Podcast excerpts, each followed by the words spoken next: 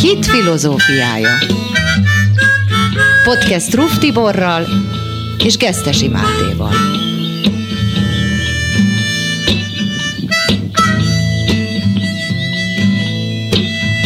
Sok szeretettel köszöntök mindenkit, ez itt a Hit Filozófiája című podcast 14. adása. Én is nagy szeretettel köszöntlek téged is, meg a kedves hallgatókat is. Kezdjük talán azzal, hogy eh, az evangélium szerint Jézus Krisztus harmadnapon feltámadott a halálból, és ezzel megmentette az emberiséget a bűntől. Mindenek előtt, mielőtt még egyáltalán erről, erről beszélgetnénk, azt szeretném megkérdezni, hogy, hogy hogy kell elképzelni, hogy valaki feltámad, feltámad a halálból. Ezt hogy, hogy lehet ezt felfogni? Ez egy csoda. Ezt a Biblia sem tagadja, sőt, kifejezetten hangsúlyozza, és éppen ez adja a bizonyíték jellegét arra, hogy Isten Jézusnak a megváltó engesztelő áldozatát elfogadta. Az előbb úgy mondtad a kérdésben, hogy emiatt van bűnbocsánatunk. Én ezt azért annyiban kiegészíteném, hogy Jézus halála és feltámadása miatt van bűnbocsánatunk, mert ha nem a mi bűneinkért halt volna meg, hanem bármilyen egyéb okból, és utána föltámad, akkor attól nekünk nem lenne bűnbocsánatunk. Ha pedig meghalt volna a mi bűneinkért, de utána nem támadt volna föl, akkor se lenne bűnbocsánatunk. Tehát a kettő együtt szükséges ahhoz, hogy az emberiségnek bűnbocsánata lehessen. Mivel, hogy Jézust a Sanhedrin halára ítélte, helytelenül bár, de ebből mégis az a jó dolog sült ki, hogy az emberiségnek megszerezte a vérével a bűnbocsánatot, de hogyha Isten nem bírálja fölül a Sanhedrin ítéletét azzal, hogy Jézust föltámasztja a halálból, mert ez egy jogi tény is, ugyanis a Sanhedrin ítélete a judaizmusban már nem fellebbezhető meg tovább, nem megfellebbezhető, vagy nem is tudom, hogy kell mondani. Igen, megfellebbezhető. Ezért... Jogerős ítélet. Azt igen, tudom, de ezért egyedül Isten az a szint, ahol még felülbírálható a Sanhedrin ítélete, és ezért Jézus föltámadása azért is kulcskérdés, mert jogilag ez igazolja egyrészt azt, hogy helytelenül ítélték el, az az ártatlanul, ez pedig igazolja azt is, hogy a bűneinkért, a mi bűneinkért halt meg, és ezzel Isten a föltámadásával bebizony, tehát megmutatta, hogy elfogadja a bűneink bocsánatát. Na most a, a kérdésedben, tehát, tehát magyarul mivel, hogy ez egy csoda, és ezen ezt nem kívánjuk letagadni, vagy kimagyarázni bármiféle természettudományos, vagy bármilyen egyéb, vagy okkultista, vagy hinduista, vagy nem tudom milyen ö, magyarázattal, mert ugye ilyenek is léteznek. Ezért, ö, mivel csoda, tehát egyáltalán nem kell azon meglepődni, hogy, hogy ez egy szokatlan, egyedülálló és a természettörvényeket felülíró esemény volt. A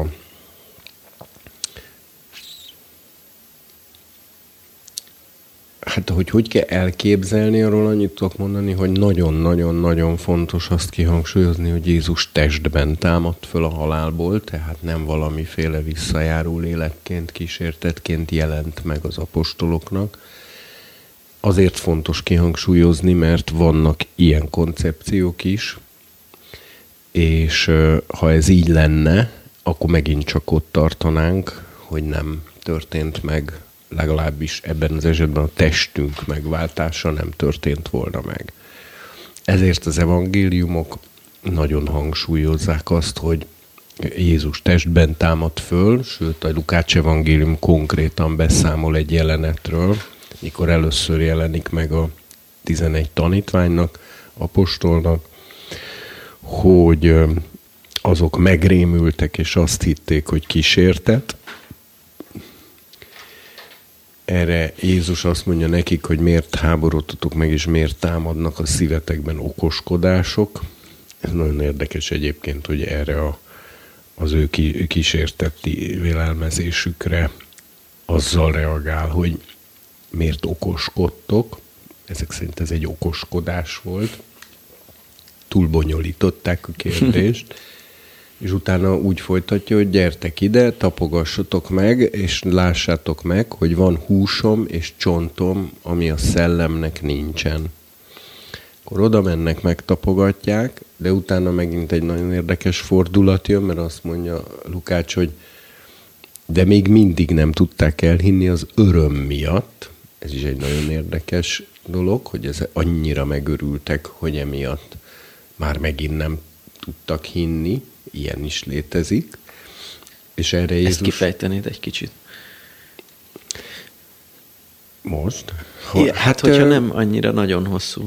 Ez, ez a lelkészi szolgálatban is egy ismert jelenség egyébként, hogy például valaki, tehát valakinek valamilyen isteni beavatkozásra van szükség, hogy meggyógyuljon a betegségéből, vagy anyagilag áldásba jusson, vagy bármi ilyesmi és küzd, harcolja a hit harcát, imádkozik, mit tudom én, bőjtől, mások is imádkoznak, keresi az urat, olvassa az igét, olvassa az erről szóló könyveket, megvallásokat, tesz minden, és végül elindul egy áttörés, és elkezd valami, tehát valami jele tűnik föl a gyógyulásnak, vagy az anyagi áldásnak, vagy egyébnek, és nagyon érdekes, hogy a hívőkkel is nagyon gyakran ilyenkor előfordul, annyira megörülnek annak, hogy na, végre elkezdődött, hogy emiatt a hitet abba hagyják. Tehát azonnal a láthatóra kezdenek figyelni, hogy ugye előtte nagy nehezen elkezdtek a hitben, amikor nem lát, látszott semmi, Jaj, de jó, semmi jó még.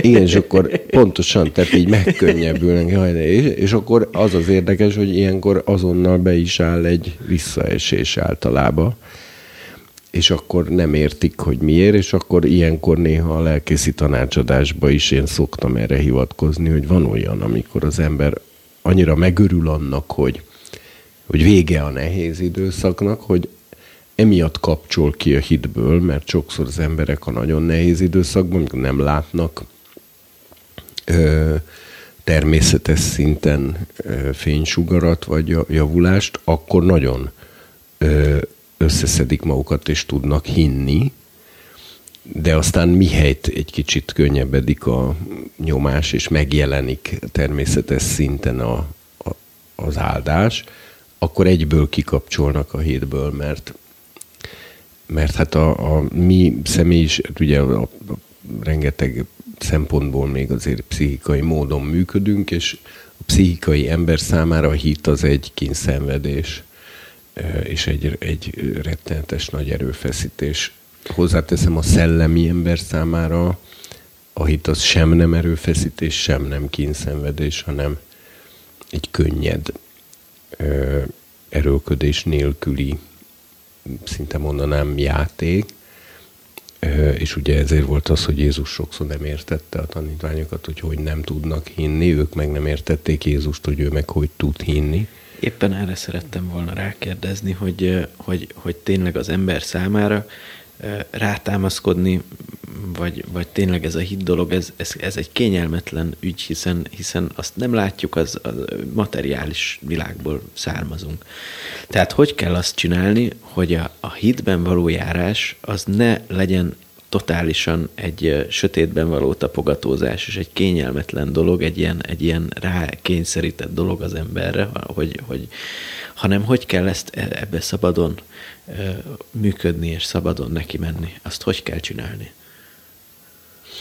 Hát, hogy hogy kell csinálni, azt, azt több okból sem tudom így én elmondani. Az egyik az, hogy én nem vagyok ezen a területen még tökéletes, a másik meg az, hogy Nehéz elmondani, mert ez körülbelül olyan kérdés, mintha valakitől azt kérdezem meg, aki biciklizni tanul, és, és még mindig elesik, és akkor kérdezi, hogy hogy tudsz te olyan könnyedén biciklizni, hogy csak fölülsz a biciklire és mész. E, ez ugyanolyan, ez nagyon hasonlít egymáshoz egyébként a kettő. Vannak ilyen dolgok, például a korcsolyázás is ilyen, hogy amíg az ember nem érez rá valamire, addig, addig sehogy sem megy, és amikor ráérez, akkor pedig teljesen természetessé válik, és ilyen egész könnyeden és élvezetesen ö, ö, suhan a jégen. Biciklizés is, ilyen az úszás is néha, tehát amikor úszni tanul valaki, vagy az autóvezetésben a kuplungozás, hogy, hogy azt is órákig gyakoroltatják, hogy hogy kell sebességet váltatni és csúsztatni a kuplungot, aztán később ez teljesen zsigerileg működik már. A hit, hitről én annyit mondanék, hogy ugye a hit az, az nem teológia, nem teológiai koncepciónak az elméleti tudása, kicsit a magyar hit szó az, az egy kicsit szerencsétlen is egyébként, mert a magyar nyelv eltérően számos más nyelvtől a hit szót használja a bizonytalan tudásra is, tehát például amikor kérdezik, hogy erre van ez az utca, és akkor azt mondom, azt hiszem, ezzel a bizonytalan tudásomat jelzem, míg ezzel szemben a bibliai hit az nem tudás, hanem az a szívnek egy intuitív belső meggyőződése, és éppen, hogy a legerősebb bizonyosságot adó ö, valami az emberben, szemben a tudással, ami igazából még a leges-leges legbizonyítottabb esetben is ö, végül is megkérdőjelezhető. Én ezért ö, szívem szerint szívesebben használnám, és néha használom is a bizalom szót a hit helyett, mert a Héberben az emuná, ami a hitet jelenti, az kifejezetten olyasmit fejez ki, hogy ráépíteni egy alapra, vagy pedig egy fenntartatni magát az embernek, tehát az ámán gyök, amiből származik, annak vagy, alap, vagy alapépítés, tehát a ház alapjának a megépítése, ez az egyik jelentése, illetve gyermeknek a dajkálása, ez a másik jelentése, vagyis amikor egy gyereket kézben tartanak. Na most ebből van képezve az emuná, eh, ami ilyen értelemben, ugye mind a, ke- a kettőnek a közös fogalmi ö, tartalma az alapépítésnek, illetve a gyerekdajkálásnak, hogy mind a két esetben fenntartásról van szó. Az alap fenntartja a házat, a gyermeket tartó ember pedig fenntartja a gyermeket. Az emuná a pedig azt jelenti, hogy én úgymond ráhelyezkedem Istenre, hogy ő engem fenntartson. Ráépítem az életemet, mint egy alapra, illetve fenntartatom magam vele, mint egy gyerek mondjuk az apjával. Na most ezt a magyarban a bizalom szó jobban kifejezi hogy rábízom magam. Ez egy rátámaszkodást jelent, egészen, hogy mondjam, fizikai konkrétsággal azt úgy lehetne megfogalmazni, hogy a létezésem súlypontját, súlyát, súlypontját magamon kívül helyezem, átnehezítem Istenre, hogy ne én tartsam magam, hanem ő tartson.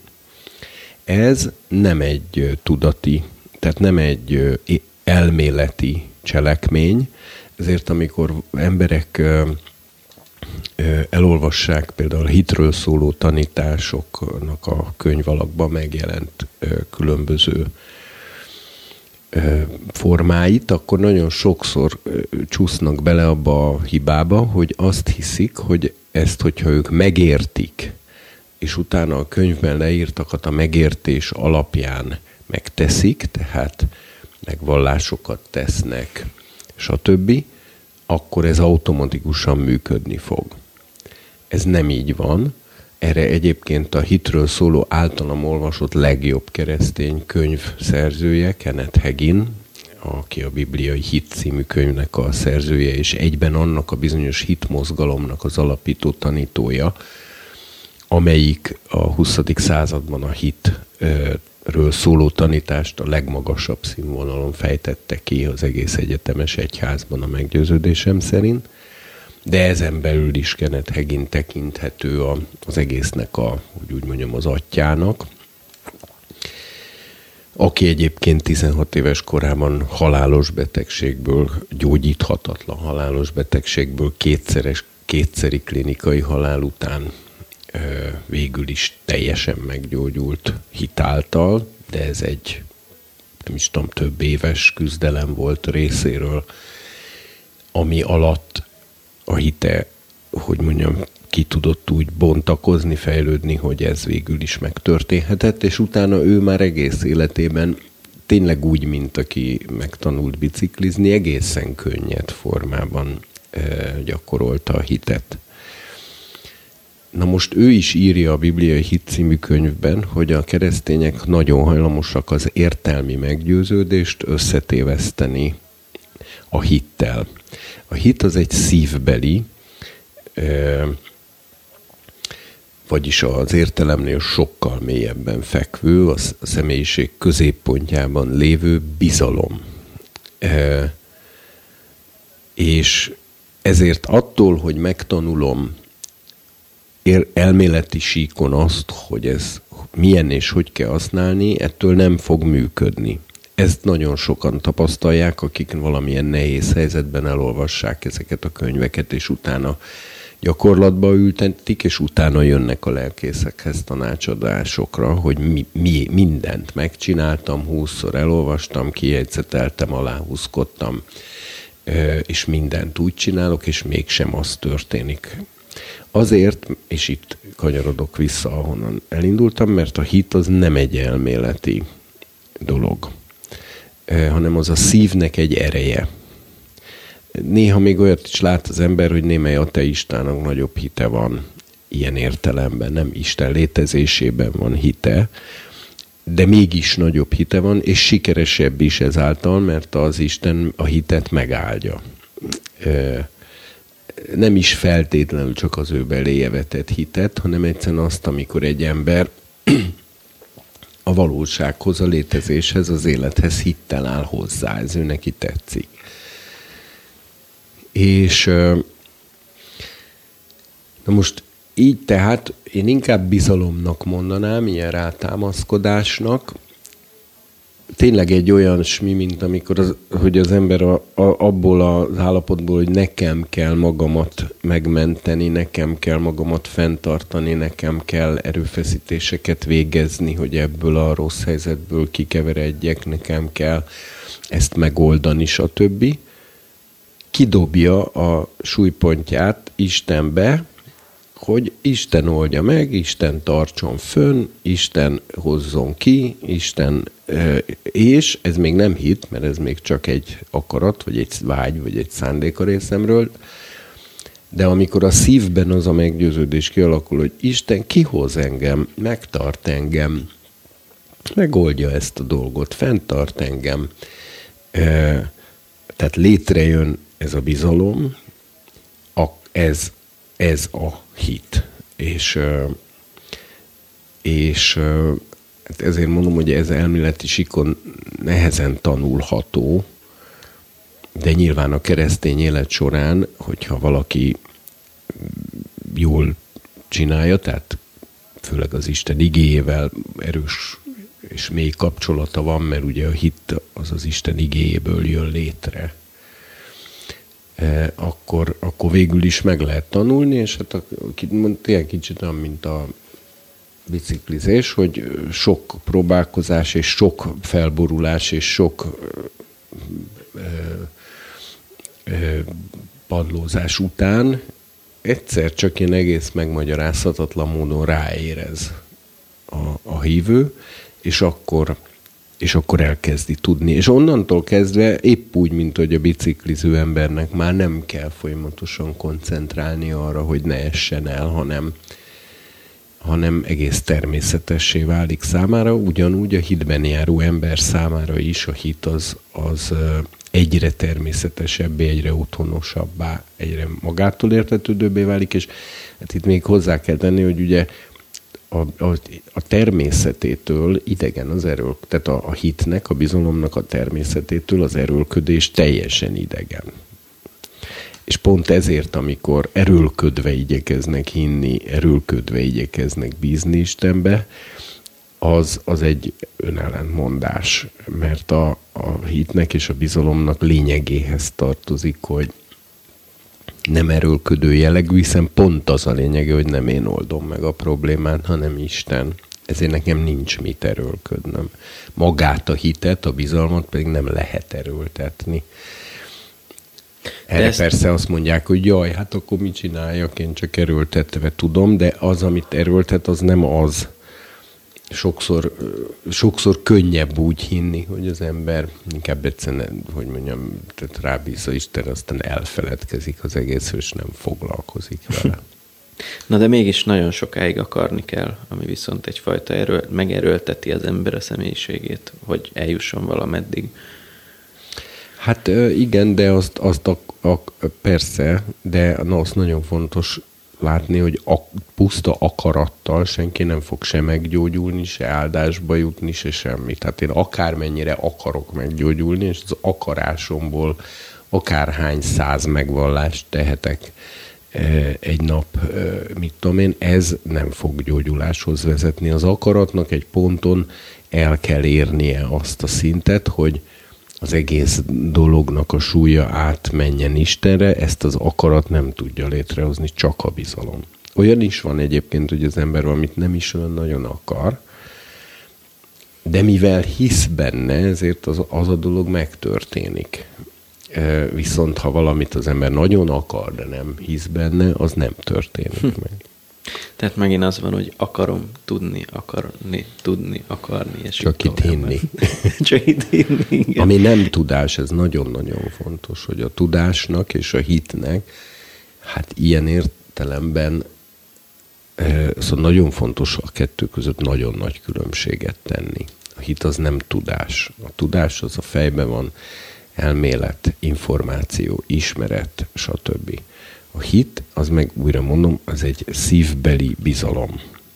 Tehát akkor Jézus Krisztus harmadnapon feltámadta a halálból. Igen, és ott akadtunk, illetve tértünk el, hogy, hogy a, idéztem a Lukács evangéliumból, hogy amikor már megtapogatták és látták, hogy van húsa és csontja, e, és testet, testben támadt föl, ami kulcsfontosságú, még egyszer hangsúlyozom, mert vannak olyan irányzatok, akik ezt elködösítik, vagy, vagy egyenesen azt állítják, hogy ez csak egy szellemi értelme vett feltámadás volt, vagy például New age azt mondják, hogy Jézus visszajövetele az majd reinkarnációs úton történik, hogy egyszer csak születik egy ember, aki Jézus reinkarnációja lesz. Ez kizárt, ugyanis mivel testben támad föl, még ha lenne is reinkarnáció, de egyébként nincs, de ha lenne is, akkor Jézus akkor sem tudna reinkarnálódni, mivel nem halott. Tehát testben él jelen pillanatban is. Akik most felsziszentek, azoknak mondom, hogy lesz egy olyan műsor, tervezünk olyat, ami, ami ezekkel a kérdésekkel foglalkozik majd, hogy, hogy tehát más vallásokkal. Egy dolgot még, egy aspektusát, ha most részből... De még azt, azt fejezd igen, be, igen. csak annyit, hogy aztán mikor, tehát most végülis megtárgyaltuk azt, hogy hogy lehet az, hogy valaki nem hisz az öröm miatt, mert hogy nem... Számomra megválaszolta az Jó, de hogy de utána Jézus, de azt akartam még mondani, hogy Igen. miután nem hittek az öröm miatt, akkor azt mondta, hogy van-e itt valami ennivalótok. És akkor adtak neki halat és lépesmézet, melyeket elvett, és előttük megette. És ez rendkívül fontos, ugyanis csak testtel lehet enni. Tehát az, ha egy kísértet lett volna, akkor mit tudom én, lepotyogott volna a kaja a földre, mert a kísértet gyomra fizikai ételt nem tud megtartani. Középkori, meg egyéb misztikus irodalomban könyvtárakat írtak össze, hogy a hal meg a lépesméz mit jelképez, de itt nem az a lé... nyilván jelképez is egyébként, és erről is lehetne beszélni, de itt nem az a lényeges, hogy mit jelképez, hanem itt az a lényeges, hogy ő ezeket ott előttük megette, hogy ezzel bemutassa, hogy tényleg testben föltámadt, és akkor nagy nehezen elkezdtek hinni benne. Annyira szerettem azokat a hát, tulajdonképpen ilyen abszurd helyzeteket, és nem állítom, hogy a Biblia esetében ez így van, vagy ennél a jelenetnél, de hogy, de hogy tényleg emberek így évtizedekig gondolkoznak, hogy de hogy vajon miért halat és mézet, és hogy azért, mert az volt otthon. Igen. Először ezt mindenképp tisztázni kell, hogy ezért, ezért tevet halat és lépes mézet, mert amúgy a kettő annyira nem passzol egymáshoz, nem. legfeljebb, ha egymás után fogyasztotta.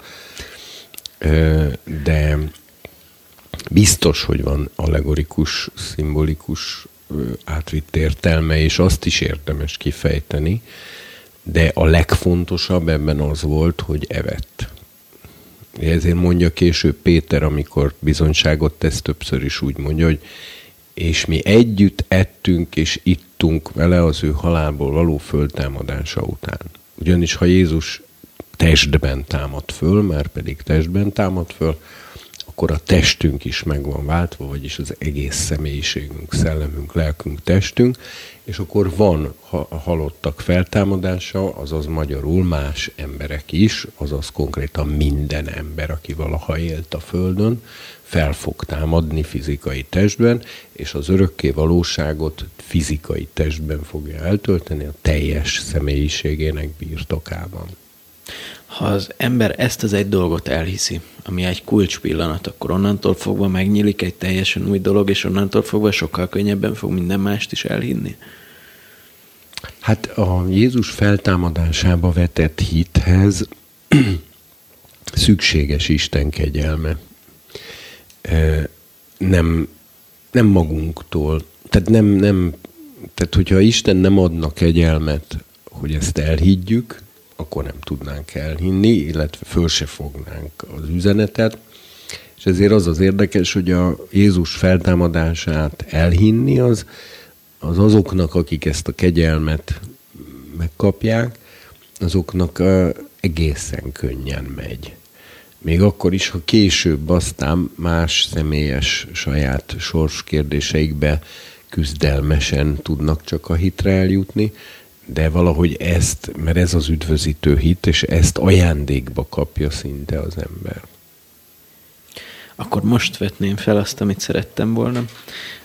Felolvasok pár részletet ebből a dologból, mert nem értem pontosan, hogy az akkori Sanhedrin képviselői Jézus feltámadása után, illetve a halála körülményei révén miért úgy viselkedtek, ahogy viselkedtek illetve arra kérdeznék rá, hogy ami nincs benne, mindegy, most nem mondom el előre, az a lényeg, hogy ugye amikor, amikor megfeszítették Jézust, és kilehelte a szellemét, akkor utána meghasadt a szentek szentjének a kárpitja, és sokan azt mondták, hogy ez tényleg Isten fia volt, és mert olyan természeti jelek is követték ezt a dolgot, illetve halottak, feltámadtak több szent, és bementek a városba, és ehhez hasonló események történtek.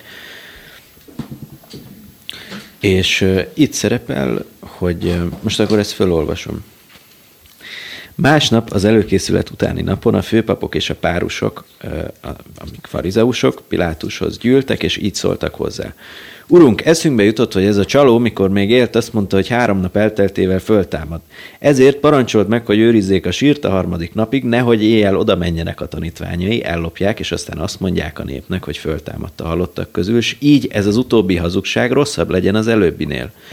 Van őrségetek, felelte nekik Pilátus, eredjetek és őrizzétek, ahogy tudjátok. Azok pedig elmentek, őrséggel biztosították a sírt, sőt a követ is lepecsételték. A következő esemény, hogy és lásd, nagy földrengés támadt, ugyanis az úrkövete leszállt az egekből, Oda ment, elgördítette a követ a sírbolt elől, s azon ült. Látványa olyan volt, mint a villám, ruhája pedig fehér, mint a hó, az őrök remektek a tőle való félelemtől, és olyanok lettek, mint a halottak.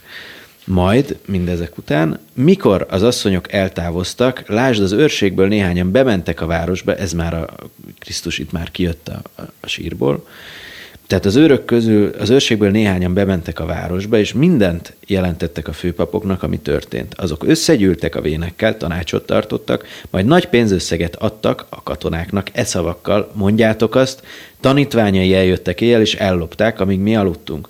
Ha pedig a helytartó fülébe jut, mi majd meggyőzzük őt, nem lesz ebből bajotok. Azok pedig átvették a pénzt, és úgy tettek, ahogy tanították őket, és ez a szóbeszéd elterjedt a judeaiak, hát sőt, a világ lakossága között is, ezt, ezt én tettem most hozzá, mind e mai napig, hogy ha egy Sanhedrin tanács plusz az elnök, plusz az egész, tehát a zsidóságnak a vallásos értel, értelmiségi része, akik szolgálnak, stb.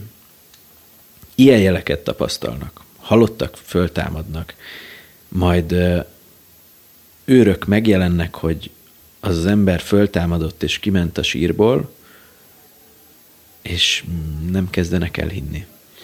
Ez nekem furcsa és érthetetlen. A Jézus korabeli Sanhedrin nem volt túl jó állapotban. Először is itt, én ha jól emlékszem, de nézd meg újra, hogy a főpapok jelöli meg, mint akik ezt a, ezt a családságot kitervelik. Na most ugye Jézus korában a főpapok igen, eleve szadduceusok voltak, akik eleve nem is hittek a halottak feltámadásában, ami miatt vérig menő vitáig voltak a farizeusokkal, akik hittek a halottak feltámadásában. De azt meg lehet figyelni az evangéliumokban is, és az apostolok cselekedeteiben is, hogy a halottak feltámadása miatti, tehát hogy amikor ö, ö, ezzel kapcsolatosan éri támadás akár Jézust, akár az apostolokat, akkor ott nem csak Jézus személye körül van problémájuk a főpapoknak, hanem a halottak feltámadásának a tanítása miatt amit ők, a szaduceusok tagadtak. Ez az egyik. A másik dolog pedig az, hogy azért a Jézus korabeli Sanhedrinnek a, az állapotát hoz tudni kell, hogy hát egyrészt a rómaiakkal való kompromisszumos együttélésnek nevezhetnénk, de én inkább azt mondanám, hogy a római uralomnak a zsidók bizonyos fokú autonómiája mellett azért mégiscsak dominanciája volt. Józefus Flavius-tól tudunk egy csomó részletkérdést egy, ez ügyben, például, hogy a főpapok kinevezésébe a római császári udvar is beleszólt, és a helytartó a főpapi ruhát az Antonia erődben tartották elzárva, és kizárólag bizonyos ünnepeken adták ki, hogy ezzel is a zsidóságot csakban tartsák. A, ö, hogy ki lehetett főpap, ahhoz a rómaiaknak a kifejezett engedélye volt szükséges, és a Sanhedrin tagoknál is megfigyelhető, hogy a rómaiakkal a Sanhedrin többsége az valamilyen szinten együttműködött, tehát kicsit azért ahhoz hasonlítható ez, mint a Szovjetunió regnálása idején a magyar kormánynak a az összetétele, hát azért ott a Kádár János, vagy az Acél György, vagy olyan nagyon azért nem ugrálhattak ez ügyben, és eleve nem vettek be olyat a magyar kormányba, vagy pártvezetésbe, vagy politikai vezetésbe, akiről nem lehetett tudni, hogy a rómaiakat ki fogja szolgálni, tehát mármint, hogy a Szovjetuniót ki fogja szolgálni. Most mindezt nem elfogultságból mondom, keresztény elfogultságból, hanem ezek ezt teljes mértékben alátámasztják mind a Josephus Flavius írásai, mind a bármilyen meglepő, de a Talmud, amelyik egészen, egészen szörnyű jelzőkkel beszél ennek az időszaknak a vallási elitjéről, és azon belül is különösen a főpapokról, e, és a kumráni tekercsek is. Tehát gyakorlatilag azt lehet mondani, hogy a korból fennmaradt minden írásos szöveg egyértelműen azt mondja, hogy nagyon korrupt, nagyon megvesztegethető volt ebben az időszakban a Sanhedrinnek a túlnyomó többsége. Flavius írja le például, hogy amikor a zsidó háború idején, ami ugye 66-ban tör ki, tehát mindössze 30 évvel vagyunk Jézus ö, halára ítélése után. Ö, és ő volt Galilea főparancsnoka, Flavius, a Józefus. Pontosabban Józefus, mert ugye Flavius csak később lett.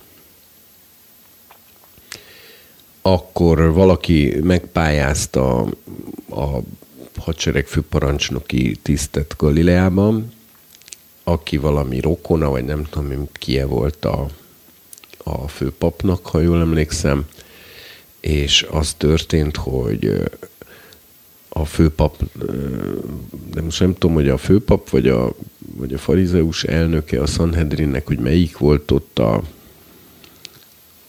az is lehet, hogy a farizeus elnök, most nem emlékszem, de valam, amelyiknek ez érdekében állt, írja Flavius, hogy ajándékokat vásárolt a Sanhedrin valamennyi tagjának, ezeket átadta, majd pedig elővezette szavazásra azt a kérdést, hogy az Józefuszt le kéne, hát le kéne váltani, és inkább más legyen a...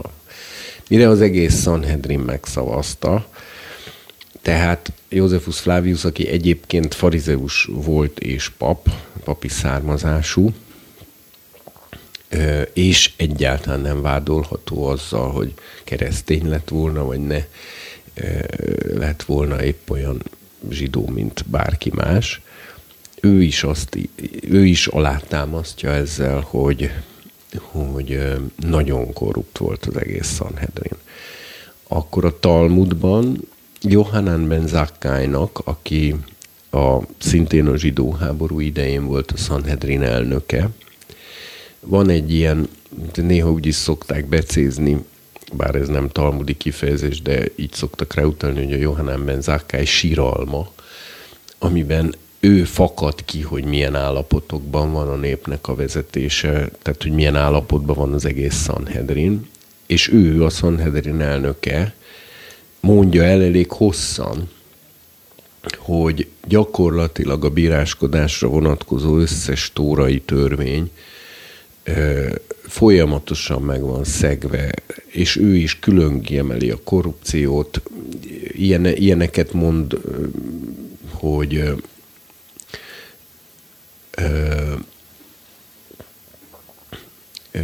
ugye van ilyen a Tórában, hogy a bírónak azt mondja, hogy a tekintét ne tisztelt, hanem egyformán ítélj szegénynek, gazdagnak, stb. Ezekről mind leírja a Johanna Ben tételesen minden ilyenről, hogy ezekből semmi nincsen megtartva. Katasztrofális állapotban van az egész bírói rendszer élén a Sanhedrinnel. Akkor van egy olyan rabbinikus álláspont, ahol egy ahol egy rabbi mostanak már emlékszem a nevére, szintén meglehetős keserűen kifakadt, hogy elment az ember a bíróhoz, és mondta, hogy, hogy ellopták a köpenyemet, segíts visszaszerezni, és amikor ben belépett a bíróhoz, a bíró ágyán ott látta a köpenyét, tehát és ott is le van írva, hogy a Sanhedrin elnökétől ott, ott meg ez is van, hogy, hogy ha a Sanhedrin elnöke követel jogsértést, akkor minden alatta levő rabbi azt fogja mondani, hogy hát a Sanhedrin elnöke így döntött, mit tehetek én. tehát egy ilyen igazodási kényszer is működött, akkor e, ehhez még tegyük hozzá, mondom, hogy a Sanhedrin felét, közel felét, ugye itt egy állandó ilyen küzdelem ment, hogy a farizeusok vagy a szadceusok vannak-e többségben, hiszen ők a kérdések 90%-ában nem ér, vagy 99%-ában nem értettek egyet, és ezért az szerint, hogy éppen melyik irányzat volt többségben a Sanhedrinben, az szerint ö, változtak a döntések. Most a szaduceusok a főpappal az élem, ö, pedig hát gyakorlatilag egy totális eretnekségben voltak, hiszen sem a halottak feltámadását nem fogadták el, a Tórán kívül az összes többi szentírási iratnak a teljes hibátlanságát és inspiráltságát nem fogadták el, hanem csak a szóbeli hagyomány részének tekintették az, az összes profétát például. Azaz kritika alá vonhatónak nem hittek abban, hogy léteznek szellemi lények, nem hittek abban, hogy léteznek angyalok, tehát egészen Ugye emiatt ö, feljegyzi a Talmud, hogy abban az időszakban a Jom Kipurkor a farizeusok mindig megszagadták a ruháikat és, sírtak, hogy Izraelnek olyan főpapja megy be a szentek szentjébe kiejteni az isteni nevet, aki közben egy tőről metszett eretnek, és ezért egyébként meg is eskedték a főpapot mindenféle írtózatos fenyegetések alatt a Sanhedrin, hogy amikor bemegy a szentek szentjébe, akkor nem mondhat semmit a saját meggyőződése és a saját álláspontja szerint nem csak azt mondhatja, amit a Sanhedrin előír neki, és ekkoriban születik az a rendelkezés is, hogy az övének 32 méter hosszúnak, 32 könyök hosszúnak kell lennie, hogy kilógjon az öve a szentek szentjén kívülre, hogyha bent meghalna tekintettel arra, hogy egy súlyos eretnekségben van, akkor ki tudják valahogy vontatni onnan.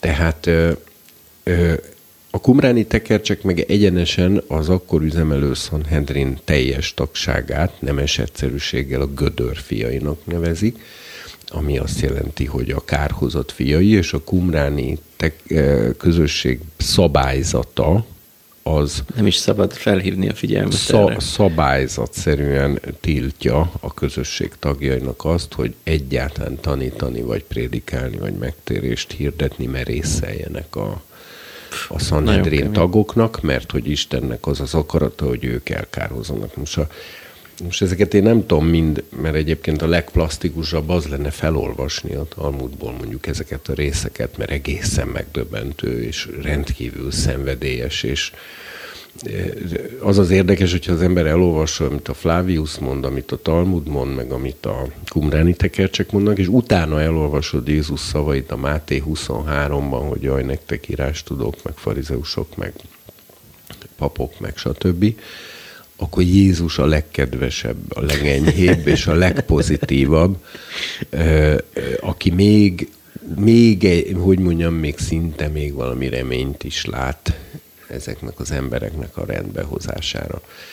Most ha az egészet összerakjuk, még hozzáteszem, hogy ezekkel ellentétes adat nem maradt fönn, tehát nincs okunk azt gondolni, hogy ez a négy egymástól független és telje, egymástól teljesen független forrás, ez nem mondana igazat, és, és nincsen semmilyen ezekkel ellentétes fennmaradt szöveg, akkor ezeket összerakjuk, akkor nagyjából azt a képet festhetjük, hogy aki egyáltalán Sanhedrin tag tudott lenni akkoriban, vagy hát legalábbis a Sanhedrin tagok túlnyomó többsége, az egy végtelenül korrupt, a bíráskodásban is nagyon megvesztegethető.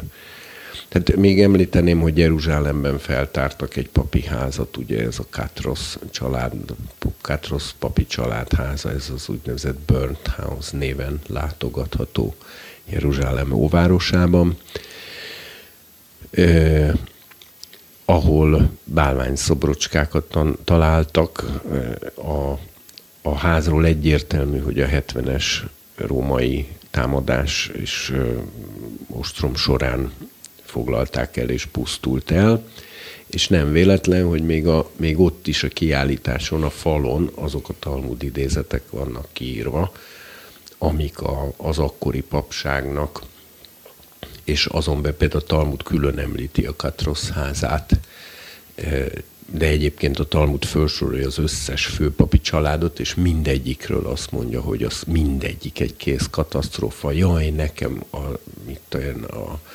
Hanania háza miatt, mert tolluk szüntelenül vesztegetéseket ír, és, és suttognak egymás között az emberek ellen. Jaj, nekem a Katrosz háza miatt, mert Flavius fölírja, hogy olyan is volt, hogy a, a főpapok a nyilvánosság előtt a templom hegyen összeverekedtek a papokkal, húsángokkal verték egymást, és kövekkel dobálták egymást, mert a, mert a főpapok az összes tizedet elorozták, és ezért szó szerint idézem a Flavius-t, a szegényen voltak papok, akik éhen haltak, vagy pedig el kellett hagyniuk a szolgáltukat, és elmenni dolgozni, ezen tört ki a, a verekedés, és az egész nép előtt estek egymásnak a papok és a főpapok botokkal. Tehát, tehát rettenetes állapotok uralkodtak a, a vallási elitben akkoriban. Úgyhogy én, ha ez, valaki ezeket az adatokat mind összeszed, még egyszer mondom, hogy ezzel ellentétes adatok nincsenek. Tehát a Szahedrinben két-három viszonylag igaz ember, ha volt, akkor például Nikodémus említi ugye az új szövetség, meg az Arimatia Józsefet, akik például nem szavazták meg Jézus halára ítélését, és elmentek eltemetni, bevállalva ezzel azt, hogy tisztátalanná tették magukat az egész Peszachra de így többségében egy katasztrofális társaság képét rajzolják elénk. Tehát ez egy kiürült dolog volt, ahol, ahol puszta formalizmus mögé volt rejtve a politikai hatalomvágy, és egy eszköze volt, miközben valójában bálványimádók voltak, és ehhez hasonló dolgokat valószínűleg cselekedtek egyszerűen egy elitről beszélünk, amely így, így módon tarthatta meg a, a befolyását és a vagyonát. Egy megszállt ország elitjéről, amelyikről, és most tényleg nem azért, de tulajdonképpen, hogy mentségeket keressek, de, de, de ez, ez az elit egy olyan présbe volt, hogy a rómaiak egyszerűen, hát, hogy mondjam, tehát ezt engedték meg. Nekik ez szolgált az értekeiket. Ott valaki nagyon ugrált volna akkor az nem lett volna Sanhedrin tag, amit persze hát a becsület ezt követelte volna, de hát végülis aki elvállalta, hogy Sanhedrin tag legyen a római megszállás alatt ebben az erkölcsi és egyéb présben, annak ledarálódott az erkölcsi érzéke. De nagyon hasonlít egyébként a, a, a, a magyarországi ö, kommunista ö, időszakhoz, tehát ami a Kádár időszak, és amiről annyit cikkeznek a, az ügynökök, hogy most, most lehet ezen izé, hogy, hogy ki milyen nyomások hatására vált végül ügynökké, vagy, vagy ilyesmi, és biztos lehet felmentő érveket találni, de hogy, de hogy korrupt emberré lett, hogy, hogy és hát nem, itt nem is az ügynökökről beszélünk, hanem a vezetésről. Egyébként ügynök is rengeteg volt, ezt is írja Flavius, hogy tele volt rakva az egész társadalom besugókkal. Azt mondjuk, ez mondjuk főleg a Herodes dinasztiára volt jellemző.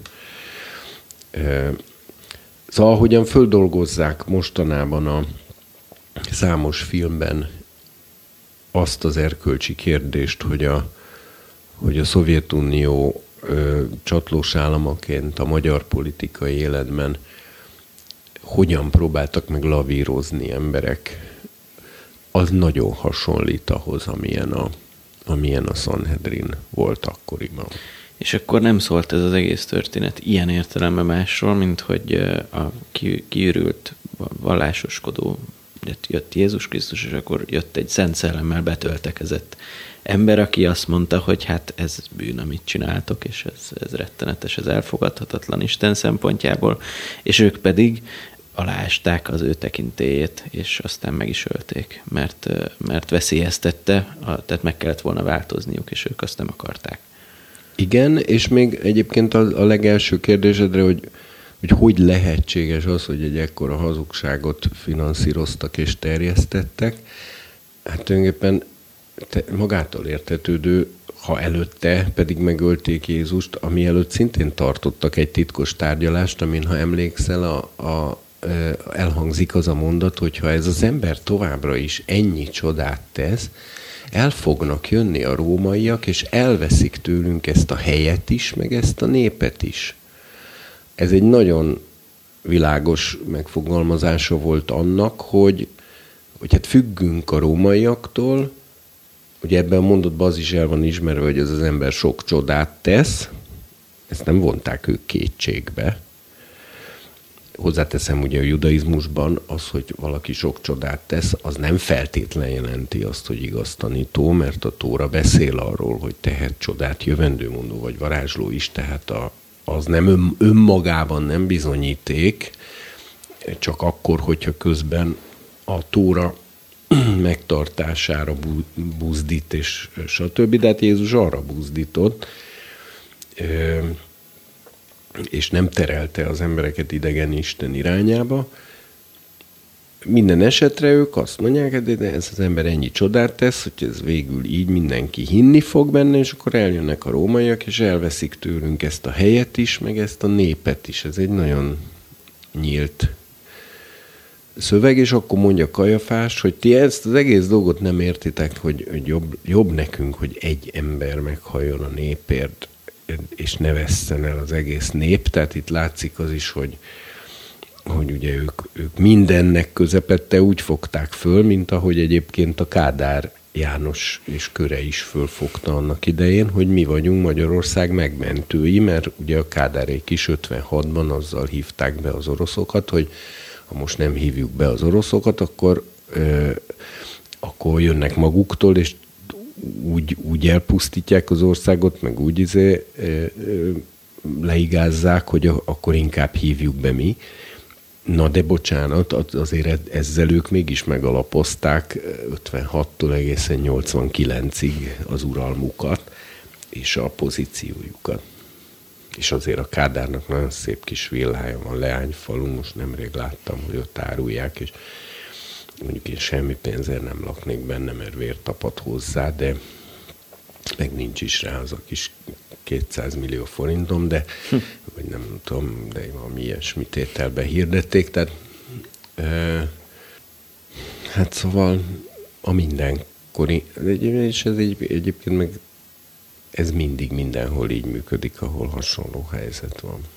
Szóval én azt gondolom, hogy, hogy most dramaturgiailag, vagy akárhogy is kérdezted, hogy ez hogy lehetséges, hogy ez egy, egy ilyen ez korrupt akcióra vették. Hát, hát ez, ez, ez, már egy, ez már csak egy folyománya volt, már az előtti egész, korrupt cselekmények egész hosszú láncolatának. És tudod, az ilyen ember az idővel már kényszerhelyzetben van, tehát már olyan messzire bement a bozótosba a korábbi tetteivel, hogy, hogy utána már csak abba az irányba lehet tovább haladni, mert mert arra, arra nagyon-nagyon-nagyon-nagyon-nagyon ritka példa van csak a történelemben, hogy egy ilyen elithez tartozó, de végsőkig korruptá vált ember egyszer csak megálljon, és visszaforduljon, és azt mondja, hogy gyerekek, az egész, az egész egy nagy szemétség, amit csináltunk, és az is lehet, hogy el se jutna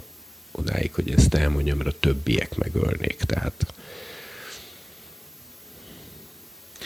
Akkor most rátérnék arra, hogy, hogy hogyan is zajlott tórai törvények szerint ez, a, ez az áldozat bemutatás, amelyet Jézus csinált. A kérdésem pedig az volna, ha jól értem, akkor arról van szó, hogy az áldozati állatot, akit azért öltek meg korábban, tehát a mózesi rendtartás szerint, hogy a, hogy a vére elfedezze az emberek bűnét, ebben az esetben Jézus Krisztus maga helyettesíti, a testben megjelent Isten, aki önmagát áldozza fel ehelyett az állat helyett az egész emberiségért, ráadásul előre menőleg is. És arra lennék kíváncsi, hogy ez a tórai jog szerint hogyan lehetséges. Már mi? Ez a fajta áldozatbemutatás, hogy ez érvényes lehet.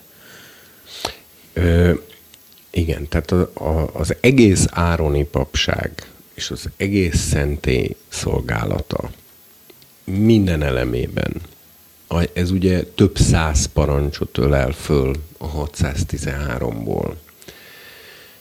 Kezdve a Szent Sátor részleteinek a leírásától, a különböző fajta állatáldozatokon keresztül egészen odáig, hogy a sátrak ünnepi második napi birka áldozathoz hány hínbort kell és hány olajos pogácsát hozzátenni. Ez több száz rendelkezés a tórában, de az egész rendszer az képes beszéd. A zsidókhoz írt levélnek van egy ilyen egészen egyszerű mondata, most nem a Károli fordítás szerint fordítom, mert az nem adja teljesen vissza a, a teljes tartalmát, hanem így mondanám talán, hogy képtelenség, hogy bakok és bikaborjak vére bűnöket töröljön el.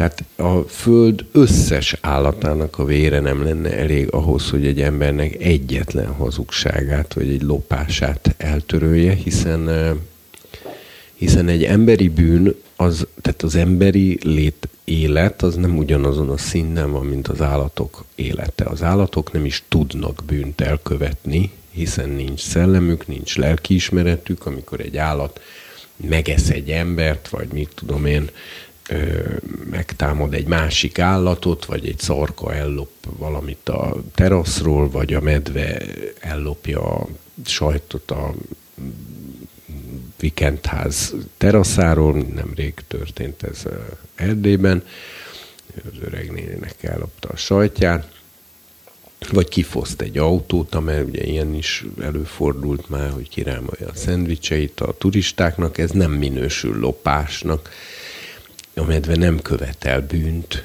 ő csak ő egy állat, ő enni szeretne, és megkeresi, hogy hol talál ennivalót.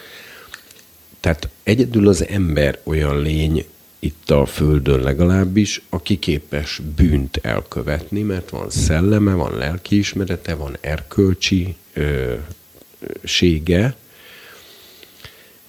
és, és éppen ezért egy, egyetlen egy emberi bűnt nem tudna eltörölni az összes állatvére sem, ami a Földön összesen létezik hanem az egész mózesi istentiszteleti rendszer, az egész templom, az egész papság, a papok összes öltözete, az összes teendők, amiket tenniük kell, és az összes állatáldozat, stb. Ez mind képes beszéd, szimbolikus jellegű.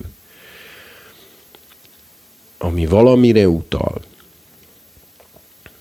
Amire utal, azt meg is mondja a Mózes harmadik könyve, hogy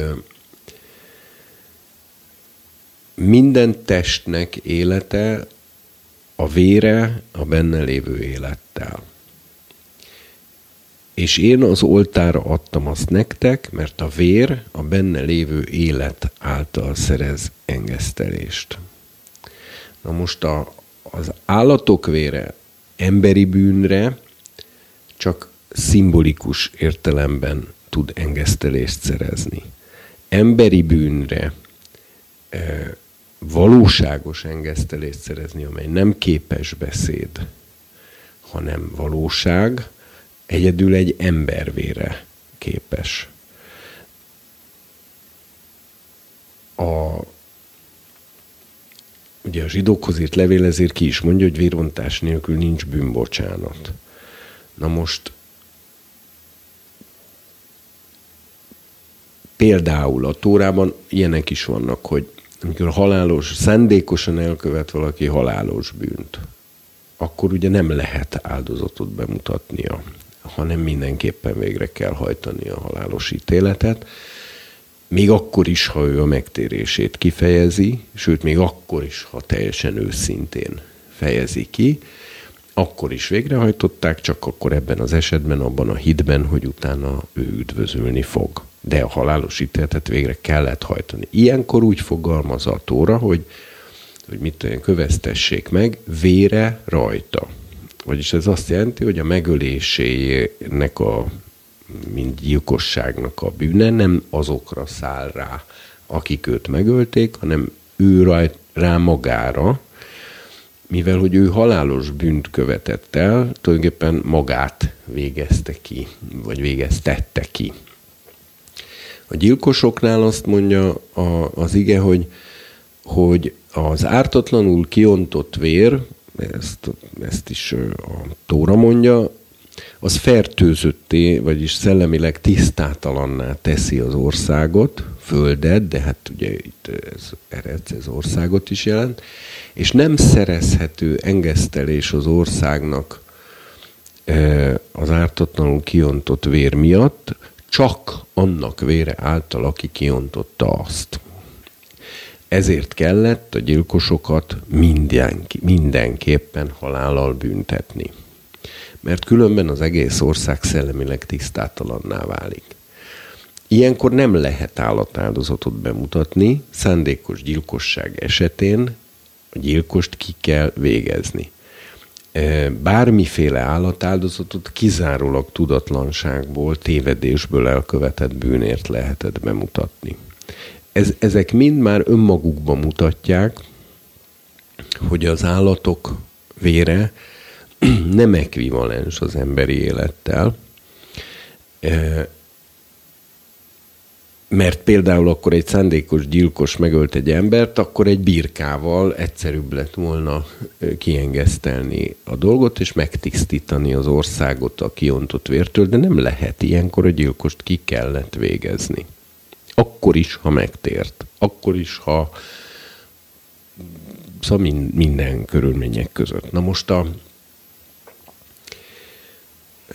tehát az emberiség bűneiért csak egy embernek, mégpedig egy ma, önmaga bűntelen és ártatlan embernek, aki ilyen módon nem a saját bűnéért hal meg, a vére lehet ellentétel, vagy hogy mondjam, reális ellenérték.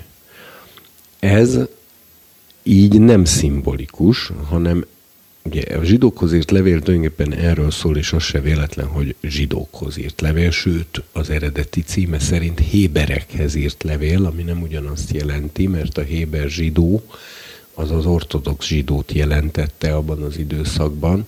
Ugye voltak a hellén zsidók, meg a héber zsidók, tehát az asszimiláló tórát megtartó, de azért asszimilációra, görög nyelv használatára, görög kultúrára nyitott zsidók, és voltak az úgynevezett héber zsidók, akiknek egy része nem is volt hajlandó egyáltalán görögül beszélni se. Ez héberekhez írt levél, vagyis a Pálnak és a Pál munkatársi körének a levele a kifejezetten ortodox beállítottságú zsidókhoz. Na most egyáltalán nem véletlen, hogy ez tárgyalja egyébként a rabbinikus ö, írásmagyarázati elvek és a rabbinikus ö, ö, logikának ö, brilliáns és, ö, és, és, és iszonyú pontos és jó ö, használatát, ö, használata jellemzi végig. Tehát ez egy, olyan, mint egy talmudi traktátus tulajdonképpen, tehát a, a, az egész ö, írásmagyarázati érvelése még stílusában és formailag is teljesen olyan, mint a rabbinikus irodalom. És, és ugye ez tárja föl azt, a, azt az alapkérdést, a hetedik, nyolcadik és kilencedik fejezetben beszél konkrétan erről, hogy, a, hogy az Ároni papság szolgálata az a mennyei dolgok képmásainak a szolgálata, tehát a, egy ö, ugye a, menny, a láthatatlan természet fölötti valóságnak a bemutatása a látható világban. Tanító célzattal. Részint tanító célzattal, részint pedig azzal a szimbolikus spirituális célzattal, amiről már régebben szerintem beszéltünk ebben a műsorban, hogy és amit a nyugati ember manapság már nem nagyon tud, de a nem nyugati emberek ma is tudnak, és mindig is tudtak. Hogy ezek a performanszok bemozgatják a Hogy ezek bemozgatják igen. a természet fölöttit. Ja, Tehát ez egy tanító, és egyben egy és egyben egy spirituális hogy mondjam, bemozgatást csináló rendszer volt, de ezek képek, és ugye a zsidókhoz, a héberekhez írt levél ezért emeli ki, hogy Jézus viszont nem a földi szentébe, a mennyeinek csak másolatába ment be, és nem is bakok és bikaborjuk vére által, hanem magába a mennybe ment be, a mennyei szentek szentjébe lépett be a saját vére által. Ő nem szimbólumokat alkalmazott, hanem megváltotta az emberiséget a saját életével, a saját vérével. Itt ezt az ugrást még, még nem teljesen, itt még egy hidat kéne képezni. De Me, mi? Azt megértettem, hogy, hogy igen, hogy a, a mózesi rendtartás az, az min alapszik, illetve az ároni papság szimbólumok alapján, de hogy itt hirtelen most átugratunk arra, hogy Jézus ezt megcsinálta élesben. Igen. Erre csak embervér alkalmas, mégpedig csak bűntelen és ártatlan embernek a vére. Egyébként, ha most zsidó szempontból ö, feszegeted ezt, akkor a, a, el kell mondani, hogy a Talmud is mondja azt, hogy az igaz ember ártatlan halála az engesztelést tud szerezni. Például a, kérdezi, a, hogy a, miért azon a helyen szerepel bizonyos törvények leírása közben hirtelen az, hogy Áron e, meghalt, és akkor azt mondja, hogy ez is arra utal a Tórában, hogy az igaz ember halála az engesztelést tud szerezni. Vagy például az Áronnak a ruhájáról azt mondja, hogy a, a aranykorona a homlokán, meg a különböző részei a ruhájának, maga a Tóra mondja róluk, hogy az, azok engesztelést szereznek, és akkor, és akkor ezt is összekapcsolja ezzel a tényel, és akkor ott még példák, tehát tárgyalja is ezt, tehát ezt csak azért mondom, mert nem tudom most milyen irányból teszed föl ezeket a kérdéseket, de ha esetleg a zsidóság szempontjából érdekel az, hogy ez vajon zsidó szempontból kósere, elfogadható-e? Azt hiszem, hogy igen. Azt hiszem, hogy ez nem, én magam se tudtam megfogalmazni, csak érzem, hogy itt van valami, amit nem értek. Hát igen, mert ott, ott szokott fölvetődni az, hogy, hogy hogy hát most ez végül is egy emberáldozat akkor? Igen, mert ha emberáldozat, igen, akkor, akkor az nem jó. Na ez az, hogy akkor, akkor, akkor most nem azt mondom, tehát ha direktbe csináljuk ezt a dolgot, és most elnézést, hogy ilyen nagyon-nagyon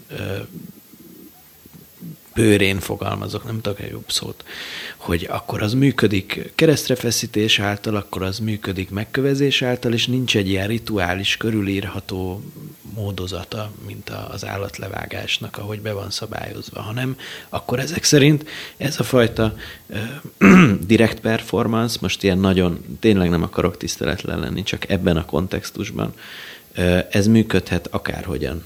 Ez működhet így is. Uh, Hát mert ebben az értelemben nem is performance. Mert ez már nem egy előadás, hanem hát, ez maga a valóság. Igen, de hogy akkor, akkor, ez, akkor visszatérünk oda, amiben te belekezdtél, hogy akkor ez egy ember áldozat, ami teljesen szabályszerűen megfelel az Isten törvényeinek. Igen, de egy dolog szempontjából meg nem ember áldozat, hogy tudnék Jézus önmagát áldozta föl. Most az önfeláldozás az nem ugyanaz, mint az ember áldozat. Mert az ember áldozat az tilos. És nagyon-nagyon-nagyon-nagyon pogány dolog. Tehát az, hogy az inkák, vagy az asztékok, vagy már nem tudom, hol volt az, hogy minden évben x napon a főpap egy egy fiatal, most nem is tudom, nőnek vagy férfinek a szívét egy obszidián késsel kivágta úgy, hogy annyira gyorsan, hogy az még dobogott, és úgy emelte föl az Istenek felé, és akkor azok ezáltal ö, megáldották, vagy kiengesztelődtek az inka vagy az aszték nép iránt. Ez brutális emberáldozat, ez, ezt a tóra végtelen mélyen elítéli, és szinte azt mondhatnám, hogy a pogány vallások gonoszságának az abszolút tetőpontja, amikor, amikor e, ilyen történik, már pedig azért nem kevés pogány vallásban ilyen történt. Agamemnon is feláldozta Ifigéneját a e, trójai háború érdekében.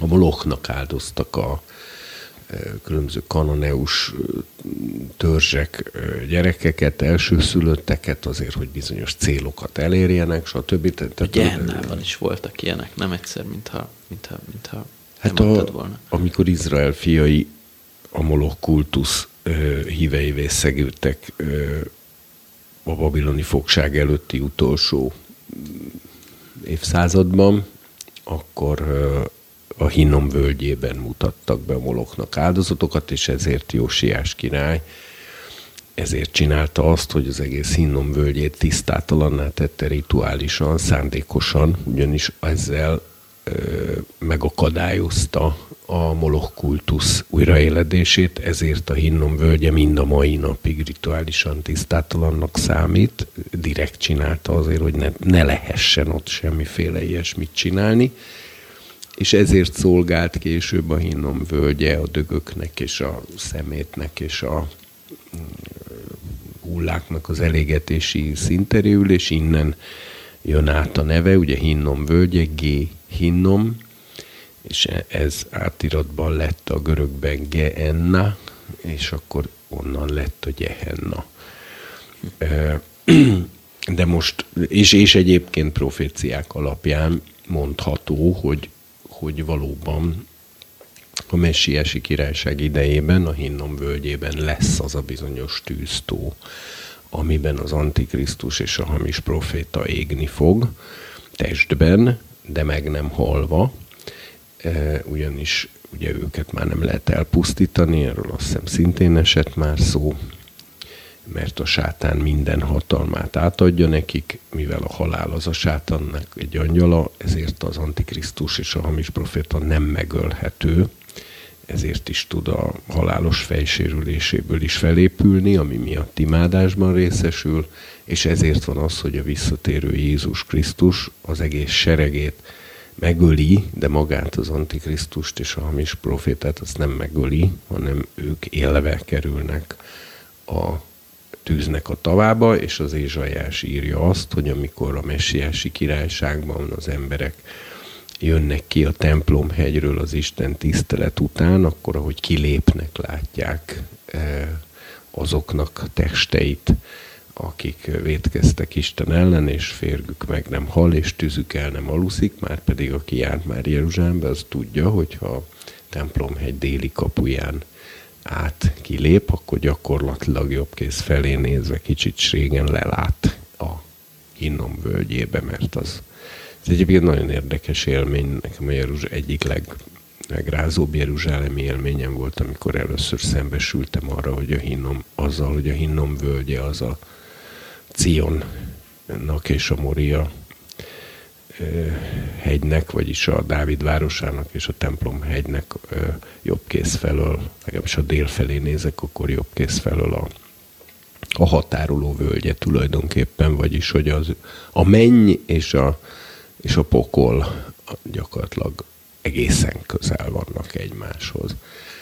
A, most visszatérve a, az eredeti vonalvezetéshez, illetve nem is tudom, hogy annak melyik részéhez térjünk vissza. Tehát, tehát ugye egyrészt... Most eltereltem a, a Gehenna felé, csak mert ez, ez egy fontos és érdekes kérdés. És előtte pedig arról volt szó, hogy, hogy zsidó szempontból ez az ember áldozati dolog, ez mennyiben elfogadható. Említetted a, Na, te igen, tehát akkor, akkor térjünk vissza ahhoz a részéhez, hogy, hogy ugye itt nem emberáldozatról van szó, mert Jézus önmagát áldozta föl ártatlanul az emberiség bűneiért. Igen, igen.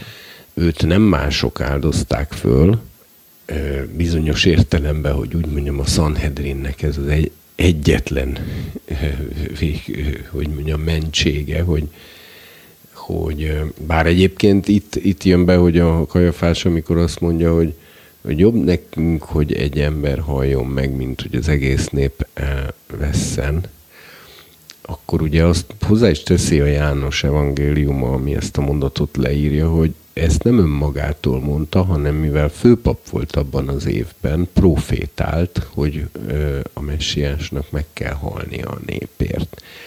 Ugyanakkor az is nyilvánvaló, hogy a kajafás óta akkor nem volt annak tudatában, hogy ő most profétál, hanem ő, mint főpap, aki hát most ebben az értelemben az áldozatokért felelős legfőbb tekintély, adja azt az ötletet,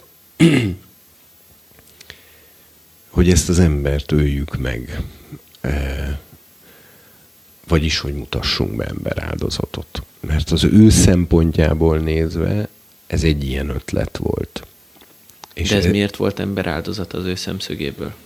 Hát mert azt mondta, hogy inkább egy ember halljon meg, mint hogy az egész nép elvesszen, de újra mondom, ember áldozatot bemutatni senkinek semmilyen cél érdekében soha, semmilyen körülmények között nincs joga. De ez nem egy rituális ember áldozat volt, hanem egy politikai ember áldozat. Ez olyan, mint Newcastle hát az esete, most vagy valami ilyesmi, mindegy, hogy... a Churchillék, szóval, hogy ezer ilyen van, és... és, és... Hát és egyik se helyén való. Ám jó, mondjuk most hát a ezek... katonai esetben az, hogy a hadvezérnek döntenie kell arról, hogy igen hogy amikor mindenképpen meg kell halni embereknek, akkor a kevesebb ember halljon meg például, az, az egy más történet, de azért a, a kereszténységen alapuló nyugati civilizáció azért jól érzékeli azt, hogy, hogy itt azért az önkéntességnek óriási szerepe van.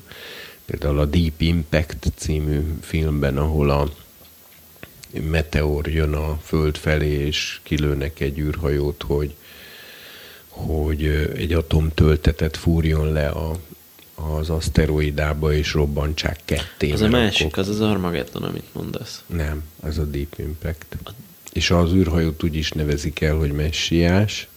Tényleg. De nem az, mikor a Bruce Willis és az olaj, olajfúrók mennek föl a meteoritra, és befúrják De az, az a Deep Impact. Nem, az az Armageddon. Na jó, hát nagyon rég láttam, és egyébként én... De hogy a Deep Impact-ben Morgan Freeman az elnök. Igen. Igen.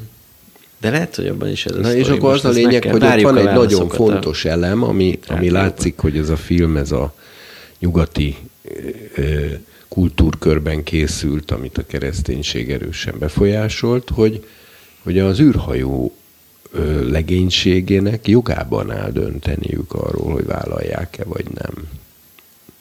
És ha emlékszel, ott van egy jelenet, ahol ők ezt végig gondolják és elvállalják. És ez egy óriási különbség, hogy ez így történik-e, vagy pedig valakit a beleegyezése nélkül a halálba küldenek. Mert az egyik esetben emberáldozat, a másik esetben viszont önfeláldozás. És amilyen írtózatos gonoszság az emberáldozat, olyan fantasztikus, magasrendű erkölcsi cselekmény az önfeláldozás. De Dostoyevsky egyébként azt hadd dobjam be, mert nekem kedvenc példám ebben az ügyben, hogy az Aljosa Karamazov mondja a Karamazov testvérekben, hogy ha az egész emberiség összes szenvedését és kínját meg tudnánk szüntetni örökre azzal, hogy egy kisgyermeket egyetlen óráig megkínozunk, ezt akkor sem lenne szabad megtennünk.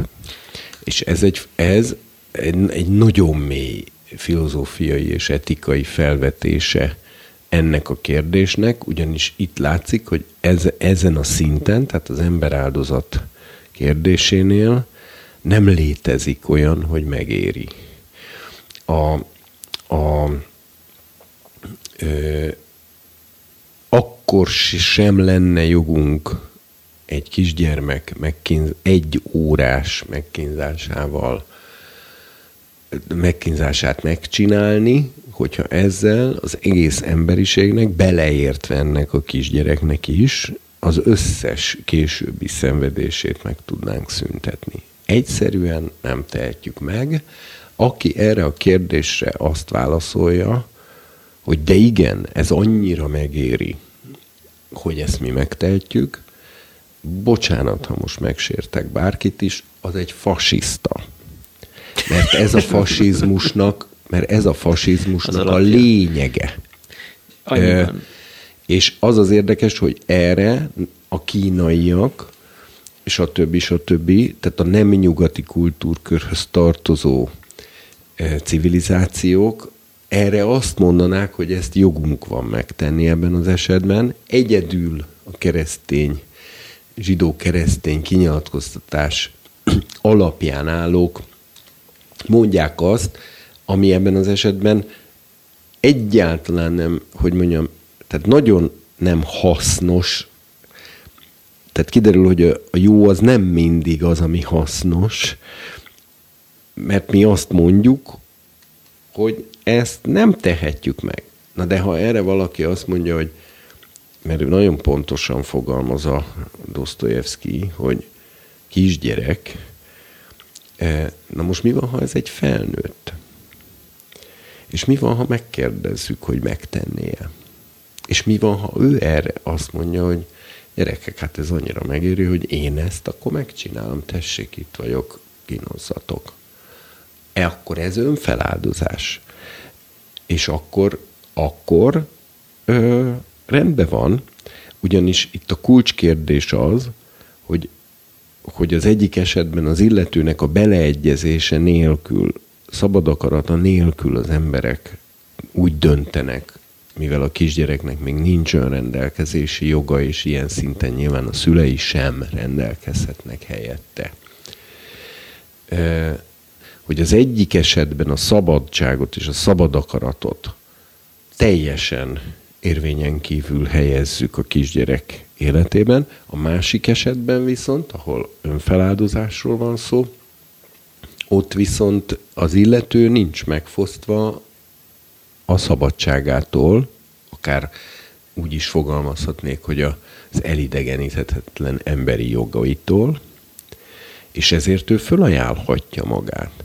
Tehát óriási különbség van az ember áldozat és a, az önfeláldozás között.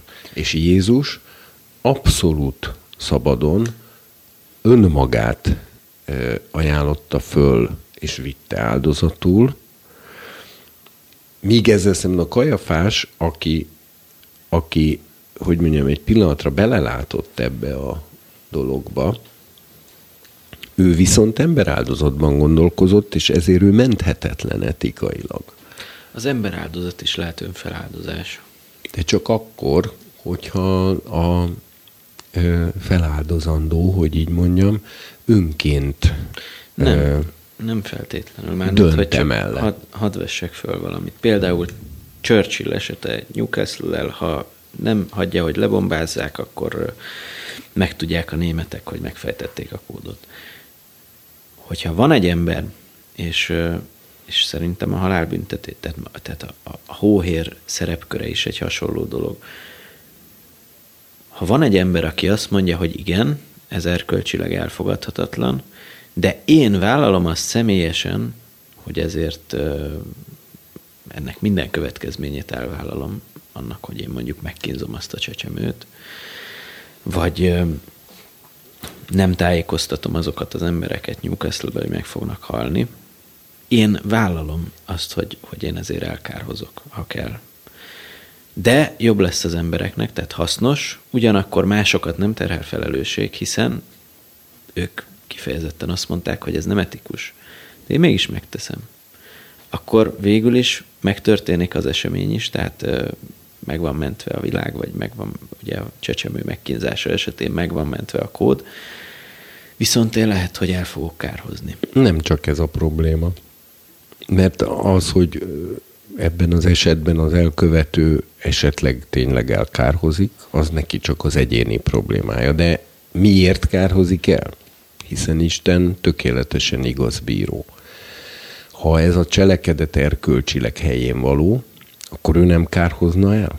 Nem helyén Mert való. az Isten e, e, Oké, de akkor ebből az következik, hogy aki, hogy a, hogy, hogy akkor végül is, ha nem helyén való, akkor nem jót tett ő az emberiséggel. Én a Churchill fölött nem akarok ítélkezni, hozzáteszem, mert senki fölött nem kívánok ítélkezni, mivel senkinek nem voltam a helyében ö, a magamén kívül, és nem ismerem az ember, az, azokat a belső rezdüléseket, motivációkat, mérlegeléseket, amik végül egy ilyen szituációban a döntéséhez vezettek. Egyedül Isten a bíró, Istennek azért áll jogában ítélkezni minden ember fölött, mert ő a szívek és a vesék vizsgálója, és mindenkinek minden kis belső rezdülését, az összes átsuhanó gondolatot, az összes mérlegelést, a mérlegelési szempontokat, akkor a neveltetését, a neveltetéséből adódó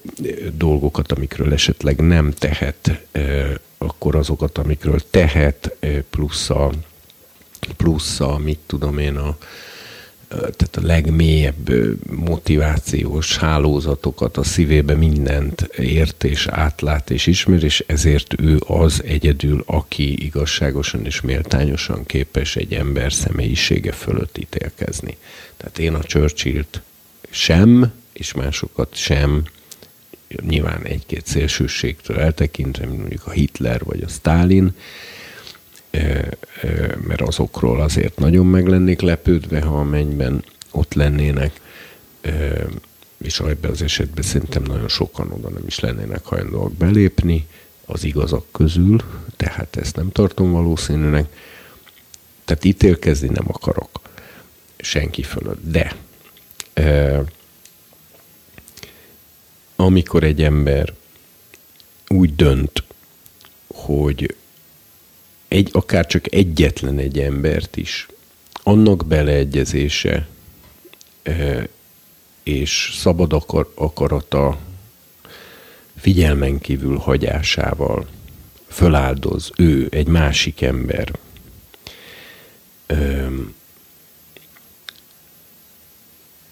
sok más emberért akár, akkor az a probléma, hogy ilyenkor az emberi lényeget éri egy fundamentális támadás. És ugyan sok ember fizikai élete megmenekül, de azon az áron, hogy közben az emberi lényeget, amitől elidegeníthetetlen a szabadság, az önrendelkezés, az, hogy Isten képmása, stb. stb. azt mégis megsemmisítjük. Na most nyilván van olyan szituáció, például amikor az orvosnak döntenie kell, hogy a, az anya életét mentse meg, vagy a gyerek életét, mert a, mert a gyerekben, tehát a terhes anyában lévő gyerek, amennyiben nem veszi ki vagy abortálja, akkor meg fogja ölni az anyát valami biokémiai összeférhetetlenség vagy egyebek miatt, és ilyenkor ugye ez az egyetlen eset, amikor a keresztények is engedélyezik az abortuszt, mert ha az anya életét nem mentik meg, akkor az anya is és a gyerek is meghal, így viszont az anya életét meg tudják menteni, és akkor két halál közül csak egy halál következik be, és akkor ilyenkor a kisebb rosszat választjuk de, és egy kicsit ehhez hasonló a Churchill döntése is. De, de hát itt mindenképpen van egy választásunk, hogy, hogy valaki most meg fog halni, és akkor természetes, hogy egy ilyen szituációban egy hadvezér, egy tábornok is azt választja, hogy a kevesebb ember halljon meg, mint a több. Ugye a katonák esetén meg azért nem problematikus ez, mert mindenki, aki katonának fölesküszik és elmegy, hát ha elmegy katonának, ami azt jelenti, hogy el fog menni harcba is, ha harc lesz, az eleve azzal esküszik föl, és adja oda magát katonának, hogy hajlandó vagyok föláldozni az életemet a hazámért. Tehát ő ezt a nyilatkozatot előre megtette. És ezért, amikor a hadvezetés úgy dönt, hogy most be kell áldozni azt a szakaszt, azért, hogy amott azt a másik ezredet viszont megmentsük, akkor, akkor katonákról lévén szó, azok már ezt a jogot átruházták a hadvezetésre, és ők életre, halálra tulajdonképpen már amikor elindultak a harcmezőre, sőt, amikor már egyáltalán elmentek katonának, akkor ők már a, az életüket önfeláldozó módon a hazájuk, a családjuk védelmében már egyszer fölajánlották. Tehát, tehát ők megadták ezt a jogot. A polgári lakosságnál azért nem teljesen ez a helyzet, tehát a Newcastle. Igen. És azért azt is tegyük hozzá, hogy a, hogy a, ném, azt hogy a németek bombázták le, nem az angolok, tehát a Churchill döntése az nem abban állt, hogy most kivégezzük Newcastle lakosait, hanem abban állt, hogy, hogy ezt most nem akadályozzuk meg, mert akkor sokkal több ember fog meghalni, stb. stb. Újra mondom, én ezt etikailag igazolhatatlan döntésnek tartom, hogy a Churchill emiatt elkárhozik-e, vagy nem, ezt majd a mindenható eldönti, én, én erről nem kívánok nyilatkozni, és, és egyáltalán nem irigylem a mindenhatót, hogy ő neki ezt el kell döntenie majd, de, de azt gondolom, hogy biztos kézzel és biztos szívvel fog dönteni, mert ő tökéletesen ismeri a Churchill-t nek minden kis belső rezdülését, és azok alapján fogja mérlegelni ezt az egész szituációt, meg az egész helyzetet is tökéletesen ismeri, amit mi nem, tehát én őt nem akarom megítélni, de etikailag ez a cselekmény, ez nem igazolható. És az, amit te mondasz, hogy, hogy, hogy akkor ő még nagyobb önfeláldozó, mert ő akár el is kárhozik ezért, az a helyzet, hogy az el, ilyen típusú, tehát azt, hogy valaki erkölcsileg áldozza föl önmagát, ezt Isten nem fogadja el.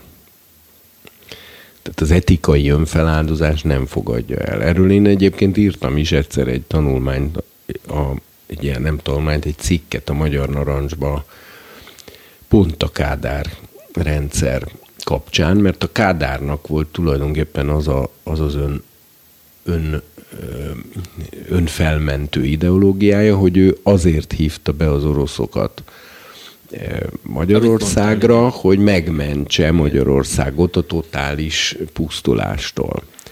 És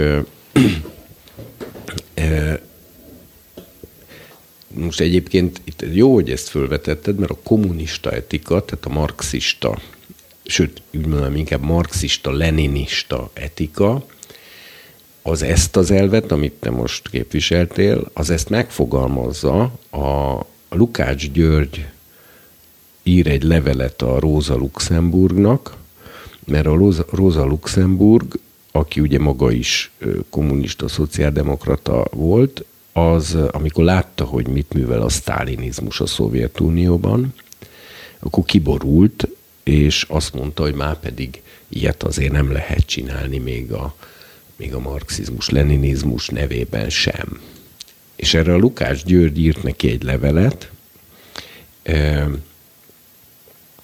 amiben, amiben az áll, hogy, hogy mivel maga az egész erkölcsiség az ugyebár a polgári tudatnak egy, egy ilyen hamis tudatállapota tulajdonképpen, amelynek igazi gyakorlati igazsága az a proletár diktatúra során a kommunista társadalom megvalósulásában rejlik, ezért a szabadság mindenkori mértéke a kommunista országokban az a proletár diktatúra éppeni állásától függ, és a Lukács azt viszont nem a Róza Luxemburgnak ért levelében, hanem a, a most meg nem mondom, a Taktika és Etika című művében, ha jól emlékszem, abban az időben gondolkoztam is, hogy a két, ha születik két kislányom, az egyiket taktikának, a másikat etikának fogom nevezni, mert amúgy olyan jól hangzanak.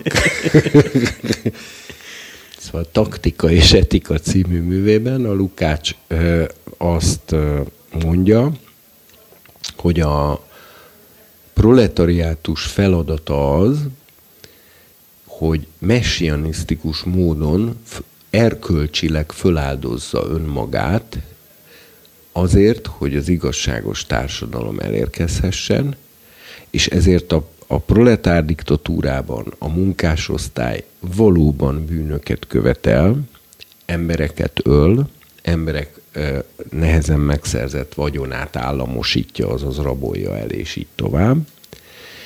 De ezt az igazságos társadalom megvalósítása érdekében végzi el. Tehát és a ezért, az eszközt. És ezért ő maga leírja ezt a szót, hogy messianisztikus ez, a munkásosztály messianisztikus szerepe. Ez azért egy gyönyörű így, mert iszonyú jól tetten érhető benne az, hogy a, hogy a kommunizmus hogyan állította és fordította ki, és állította feje tetejére a, a kereszténységet e, tulajdonképpen, hogy, hogy a kommunizmus tulajdonképpen azt hirdette a híveinek, hogy erkölcsileg kell feláldozniuk önmagukat. Tehát nem úgy kell feláldozniuk önmagukat, hogy Jézus feláldozta önmagát, hogy a saját életét, egzisztenciáját, egészségét, vagyonát, stb. Áld, és az egész életét áldozza föl az emberiségért, de közben jó és igaz ember marad, és az Isten parancsolatait egy pillanatra sem szegi meg.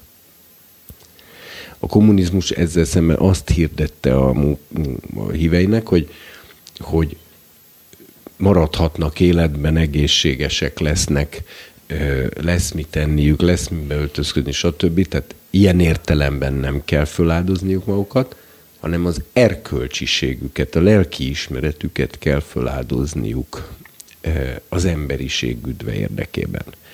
És egyáltalán nem véletlen, hogy a Kádár János erre élete végéig hivatkozni tudott, mint igazi jó kommunista, aki, aki abban hit de ez ugyanakkor egy nagyon-nagyon önleleplezése is az egész kommunista ideológiának, mert, mert ez egy, ez egy teljes kifordítása az önfeláldozásnak, mert az önfeláldozás eh, nem történhet úgy, hogy valaki erkölcsileg áldozza föl magát, miközben az életét és egyebeket nem áldozza föl. Jézus erkölcsileg nem áldozta föl önmagát, hanem mindvégig megtartotta a Tórát, mindvégig hűséges maradt Istenhez, mindvégig Isten akaratában maradt, és, és, és a halála pillanatáig nem, nem lázadt föl Isten ellen, és nem követett el bűnöket, ugyanis az emberiséget nem lehet megmenteni és megváltani bűnnel egyébként most nem akarok izé messzire menni, de ugye a fasizmusban is ugyanez volt. Két, két nagy ideológia született a 19. század végén, amit tulajdonképpen mind a kettő azt hirdette meg, hogy az emberiség jobb jövője, ugye a, a Nietzsche-nél az übermens, a marxistáknál pedig a kommunista társadalom, az úgy valósítható meg, hogy az, az, hogy az embernek erkölcsileg kell önmagát feláldoznia. A Nietzsche szerint a, túl kell lépni a jón és a rosszon, és, és fel kell számolni az embernek önmagában a részvét, ennek az érzését. Tudomásul kell venni, hogy egyedül az erő és a hatalom az, ami reális ö, ö, megoldásokat tud szolgáltatni, és ezért igenelni kell az erőt és a hatalmat, felszámolni önmagunkban a részvétet, felszámolni a tulajdonképpeni lelki ismeretet, túllépni a jó és a rossz kategóriáin, megszüntetni a bűnnek a fogalmát magunkban, és akkor übermensé változik az ember és aztán ezt persze jól lebutítva, de végül is a, a nácik zászlajukra tűzték és megvalósították, és velük teljesen egy időben e, a marxizmus, e, ami meg tulajdonképpen ugye azért ne felejtsük el, hogy Marx is ugye egy evangélikus, tehát luteránus zsidó családból származott, e, Engels is luteránus volt, csak azt hiszem ő nem volt zsidó, és, és tulajdonképpen ők a messiási királyságnak az eszméjét nek egy istentelenített változatát, hogyha hát nem jött el a messiás, pedig már milyen régen várunk rá, nem valósította meg, na gyerekek, akkor vegyünk a kezünkbe ezt a dolgot mi, és valósítsuk meg mi itt a Földön. És akkor ugye neki láttak, abból lett a kommunizmus, és annak is az a lényege, hogy a munkásosztály, és ebbe a Lukácsnak, aki végül is az egyik legnagyobb marxista filozófus volt a történelemben, tehát marxista körökben őt ugyanúgy olyan nagyra tartják, mint majdnem, mint Marxot meg Engelset. Kicsoda? Az egész világon. Lukács György az egyetlen világ. Ja, én most azt hittem, hogy az evangélistát mondom, mi van, ho, hova kanyarodtunk? Nem, nem, a Lukács Györgyről beszél. igen, igen, igen, nem. Rég volt. Na, szóval, hogy a... Tehát, tehát hogy a... Hogy, ö, hogy ugye ő, ő is világosan leírja, tehát tulajdonképpen a marxizmus is egy erkölcsi feláldozást hirdet. Szóval most a churchill ne ítéljük meg, hogy abban a helyzetben akkor ott miért úgy, és végül is jó volt, de nem volt jó, majd ezt Isten eldönti, meg, meg ezt hagyjuk. De azt zászlóra tűzni, hogy gyerekek az emberiség megmentése érdekében feláldozhatunk embereket, aki ezt meglépi, továbbra is fenntartom, hogy ez a fasizmus lényege. De egyben a kommunizmusnak is ez a lényege. Tehát ott, ahol keresztény gondolkodás létezik, vagy zsidó, vagy zsidó-keresztény, ott ez a gondolat nem nyerhet polgárjogot.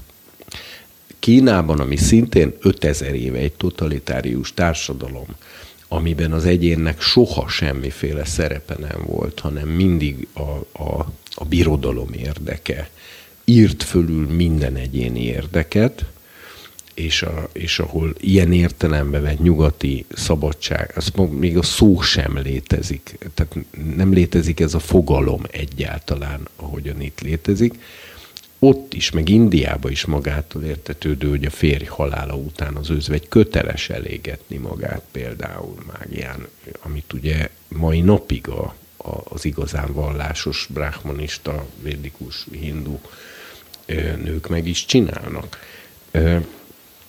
Tehát, e, tehát ezért mondom, hogy ahol nincsen zsidó-keresztény kinyilatkoztatás, ott az egyénnek mindig kötelessége az közösség, illetve nem csak, hogy neki kötelessége feláldozni magát a közösségért, hanem, hanem a közösség fel is áldozza őt minden további nélkül a közösségért.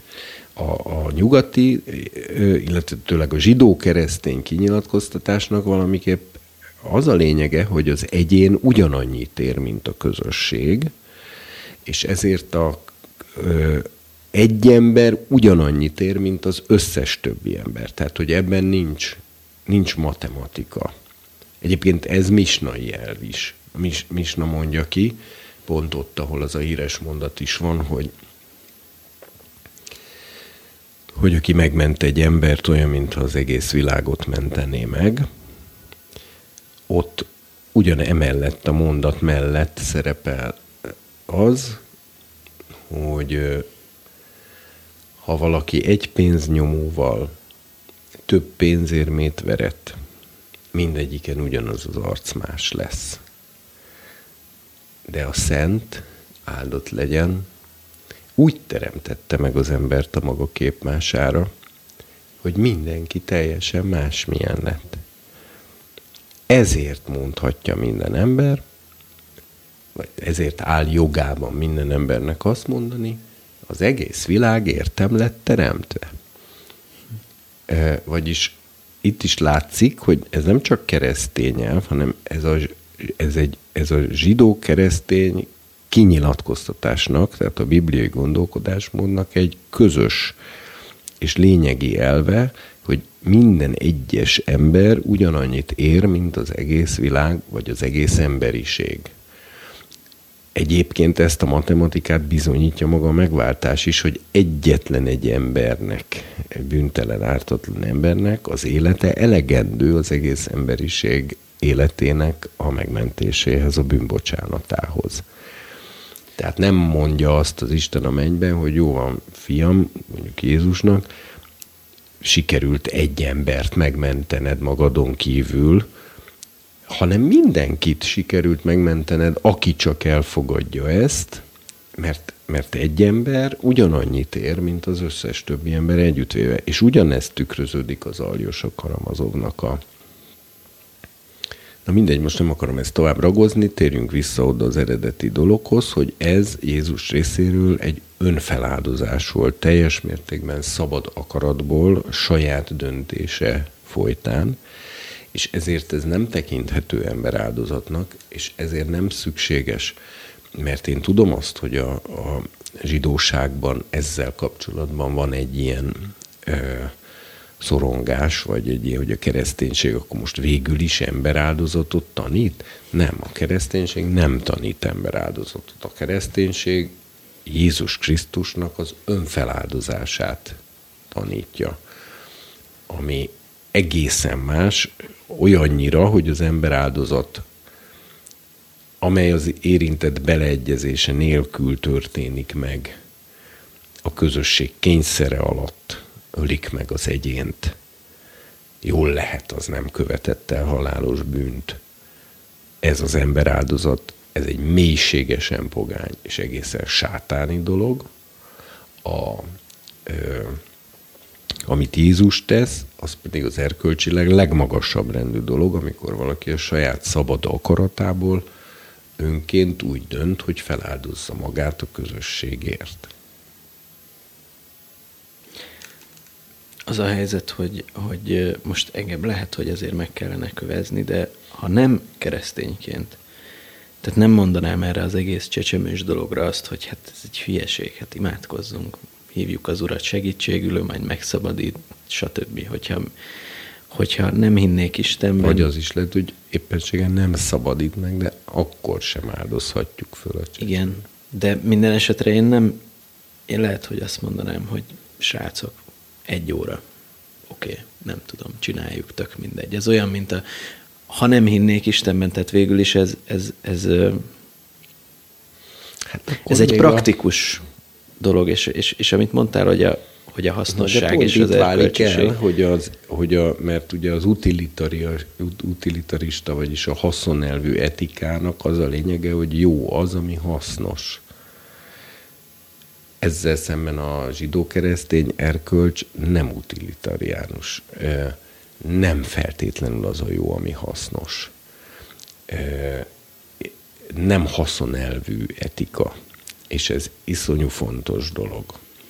Mert viszont például a fasiszta, vagy a kommunista, vagy a, vagy a konfuciánus kínai császárkori, vagy a, vagy a, a japán császárnak a, a, aki kamikáze eh, hadosztályokat tartott fönn, akik eleve arra voltak predestinálva, hogy a császárért majd ők meghalnak.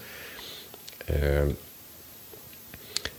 bár egyébként ott, ott azért volt az önkéntességnek szerepe, tehát, eh, tehát hogy mondjam, az nem teljesen emberáldozat jellegű volt, hiszen ezek az emberek maguk szánták oda magukat erre, az, az egy más ügy, de na egy szó, mint száz, a, a kommunista, vagy a, vagy a, a Nietzsche János, tehát a fasi, de mondjuk igen, tehát a lebutított Nietzsche János, vagyis a fasiszta etika, ezek haszonelvű etikák.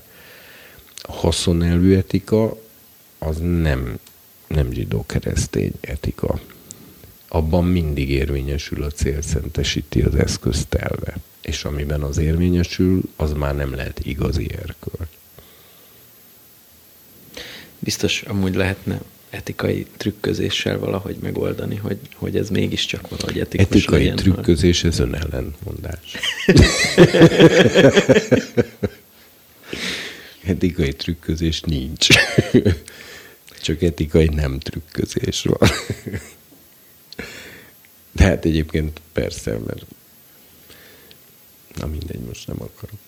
Jó. Tehát akkor azt mondod, hogy ez szabályos volt teljesen ezek alapján végül is, ami történt, a zsidóság mércéjével mérve is, vagy a tórai törvények szerint is egy elfogadható dolog volt, amit Jézus végrehajtott áldozatként az egész emberiségre nézve. Igen. És hogyan lehetséges Vagy mondj egy az? tórai parancsot, amit megszegettek közben. Én nem azt mondom, hogy, hogy ő, ah, szóval, hogyha nem szekte meg, akkor az már azt is jelenti, hogy, hogy ez áldozatként is elfogadható. Hát, ha egyébként elfogadható, akkor em- emiatt nincs probléma. Hiszen semmilyen túrai parancsot ezzel nem szegett meg. És hogyan képes ez az áldozat? Egyébként így mondja a Misnában van egy jó mondás. A gonosz ezt mondja. Ami az enyém, az az enyém, és ami a tiéd, az is az enyém. Az átlagember ezt mondja. Ami az enyém, az enyém, ami a tiéd, az a tiéd. A jámbor ember, a vallásos ember az ezt mondja. Ami az enyém, az a tiéd, és ami a tiéd, az az enyém. A haszid, az igaz jó ember pedig azt mondja, hogy ami a tiéd, az a tiéd, és ami az enyém, az is a tiéd. És ilyen értelemben Jézus hát végülis ezt tette. És hogyan tud mai napig ez, ez érvényben lenni? Hogyan tud ez időt utazni ez a dolog? Hogy most a te bűneidet, az én bűneimet, mindenki bűnét előre menőleg is elveszi.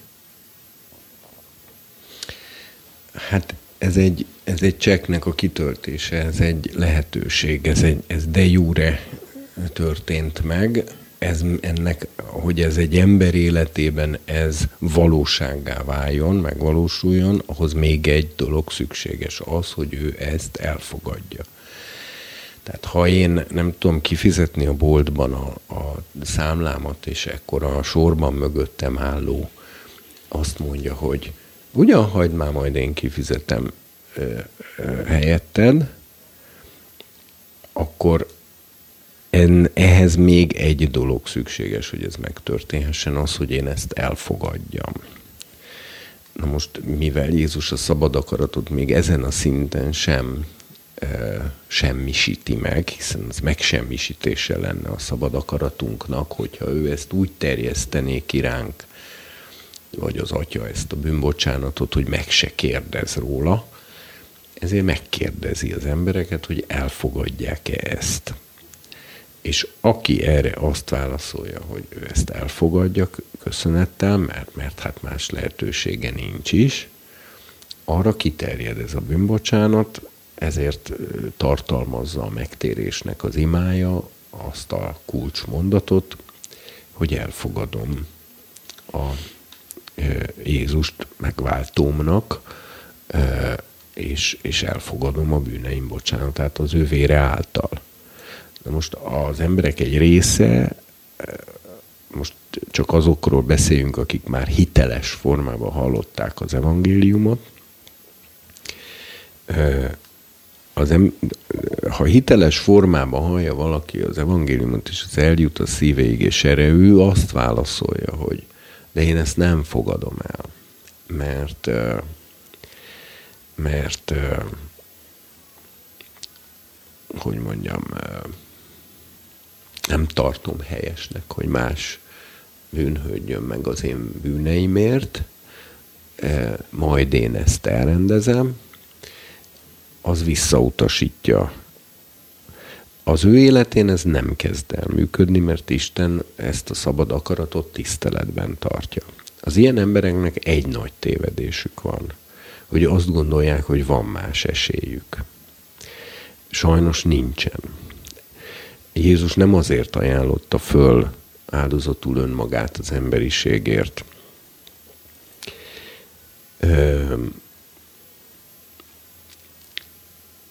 hogy egy alternatív megoldást biztosítson, miközben persze egyedül is meg lehet ezt csinálni, és Jézus nélkül is ki tudom hozni pozitívra a mérlegemet, mert az a helyzet, hogy nem tudja senki kihozni a mérlegét pozitívra, ezért az az ember, aki azt válaszolja Istennek erre a felajánlásra, hogy én, én nem tartom etikusnak, hogy más szenvedjen helyettem, még ha önként ajánlotta is ezt föl, én értem.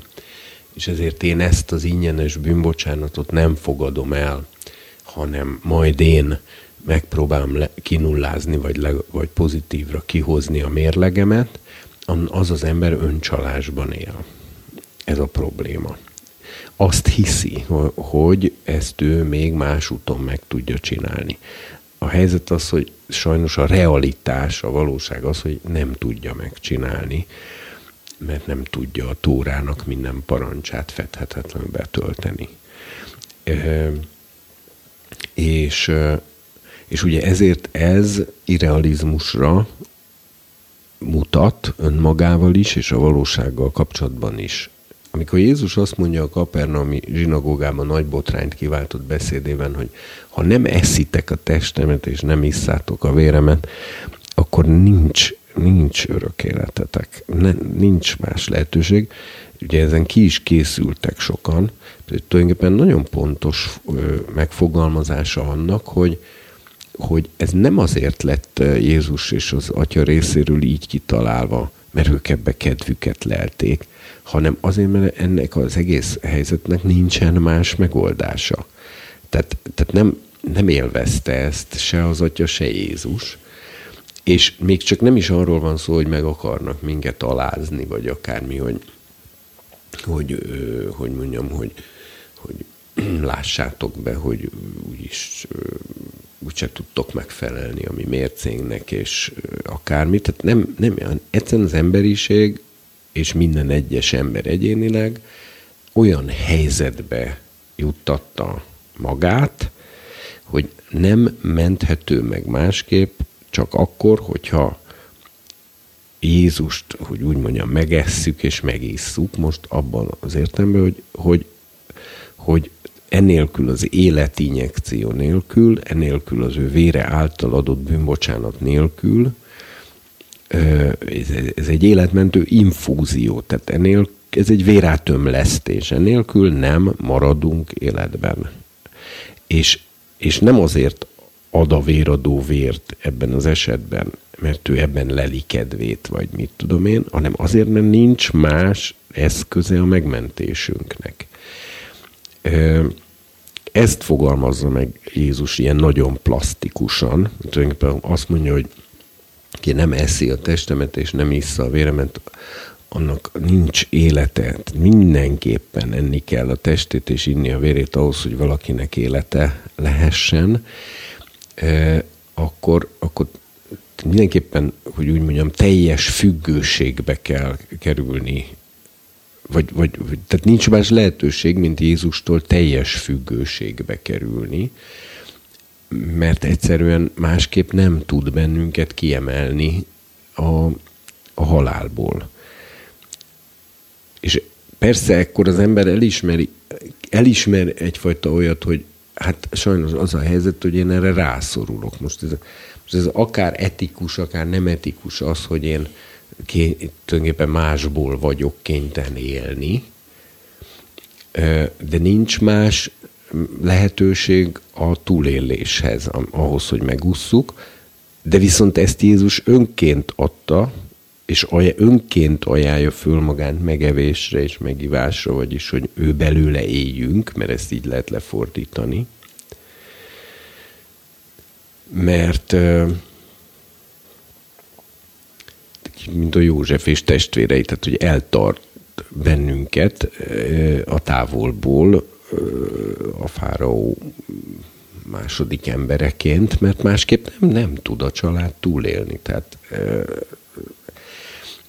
úgyhogy, és ugye ekkor persze az ember egy szellemi, ez az a bizonyos szellemi koldus állapot, amikor, mert a koldus az, aki elismeri, hogy hát én totálattól függök, hogy kapok-e vagy nem kapok. Tehát én magamról gondoskodni nem tudok. Egyébként itt visszacsatolhatunk az eredeti hit kérdéshez, mert hát tulajdonképpen az, hogy én az egész földi és örök életem, és annak minden aspektusa, egzisztencia, egészség, üdvösség, minden szempontból az Istenre bízom magam, elismerve, hogy én ezekről, ezeket mind nem tudom megoldani, ez egy mély megalázkodást követel az embertől, mert szinte szellemi értelmen koldus pozíciót elismeri, hogy ő egy rászoruló. És ugyanakkor viszont ez a valóság.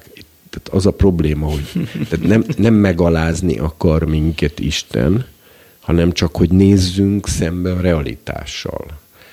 És, és akkor a realitás az ez, és akkor az ember azt mondja, hogy hát akkor mivel itt nem történt úgy etikai sérelem, hogy így mondjam, hiszen Jézus, Jézus magát ajánlotta föl engesztelő áldozatul ártatlanul, és kínálja magát, hogy így mondjam, hogy ezért csináltam az egészet, hogy egyébként nekem az, az annyira fantasztikus, itt ha tehetek egy kis szubjektív kitérőd, mert ugye azért az Isten igéje az nem csak az értelmünkhöz szól, hanem az egész személyiségünkhöz, így az érzelmeinkhez is. Hogy én egyszer így rádöbbentem arra, hogy mit jelent az, hogy Jézus harag nélkül halt meg. Tehát, hogy úgy függött a kereszten, mondjuk a halála előtti utolsó másodpercekben, hogy nem haragudott senkire, se Istenre, sem iránk. Meg a rómaiakra sem, meg a Sanhedrinre sem, senkire nem haragudott, totál harag nélküli állapotban halt meg. Tehát a szívében a haragnak molekulája sem volt, amikor meghalt. Én ekkor, amikor ez, ezzel szembenéztem, amire megmondom őszintén, hogy én képtelen lettem volna, és szerintem minden ember képtelen lett volna rá, mert vagy Istenre haragudtunk volna meg nagyon, hogy miért engedte meg, hogy ebbe a helyzetbe kerüljünk, vagy az emberekre haragudtunk volna meg nagyon, hogy miért kellett nekünk ebbe a helyzetbe saját kerülni. Magunkra, hogy miért engedtük, hogy ezt Vagy saját magunkra, vagy én a legvalószínűnek azt tartom, hogy mind a háromra. És, és az, hogy Jézus ugye kiderül a mondataiból, mert amikor megfeszítik, azt mondja, hogy atyám, bocsáss meg nekik, mert nem tudják, hogy mit tesznek.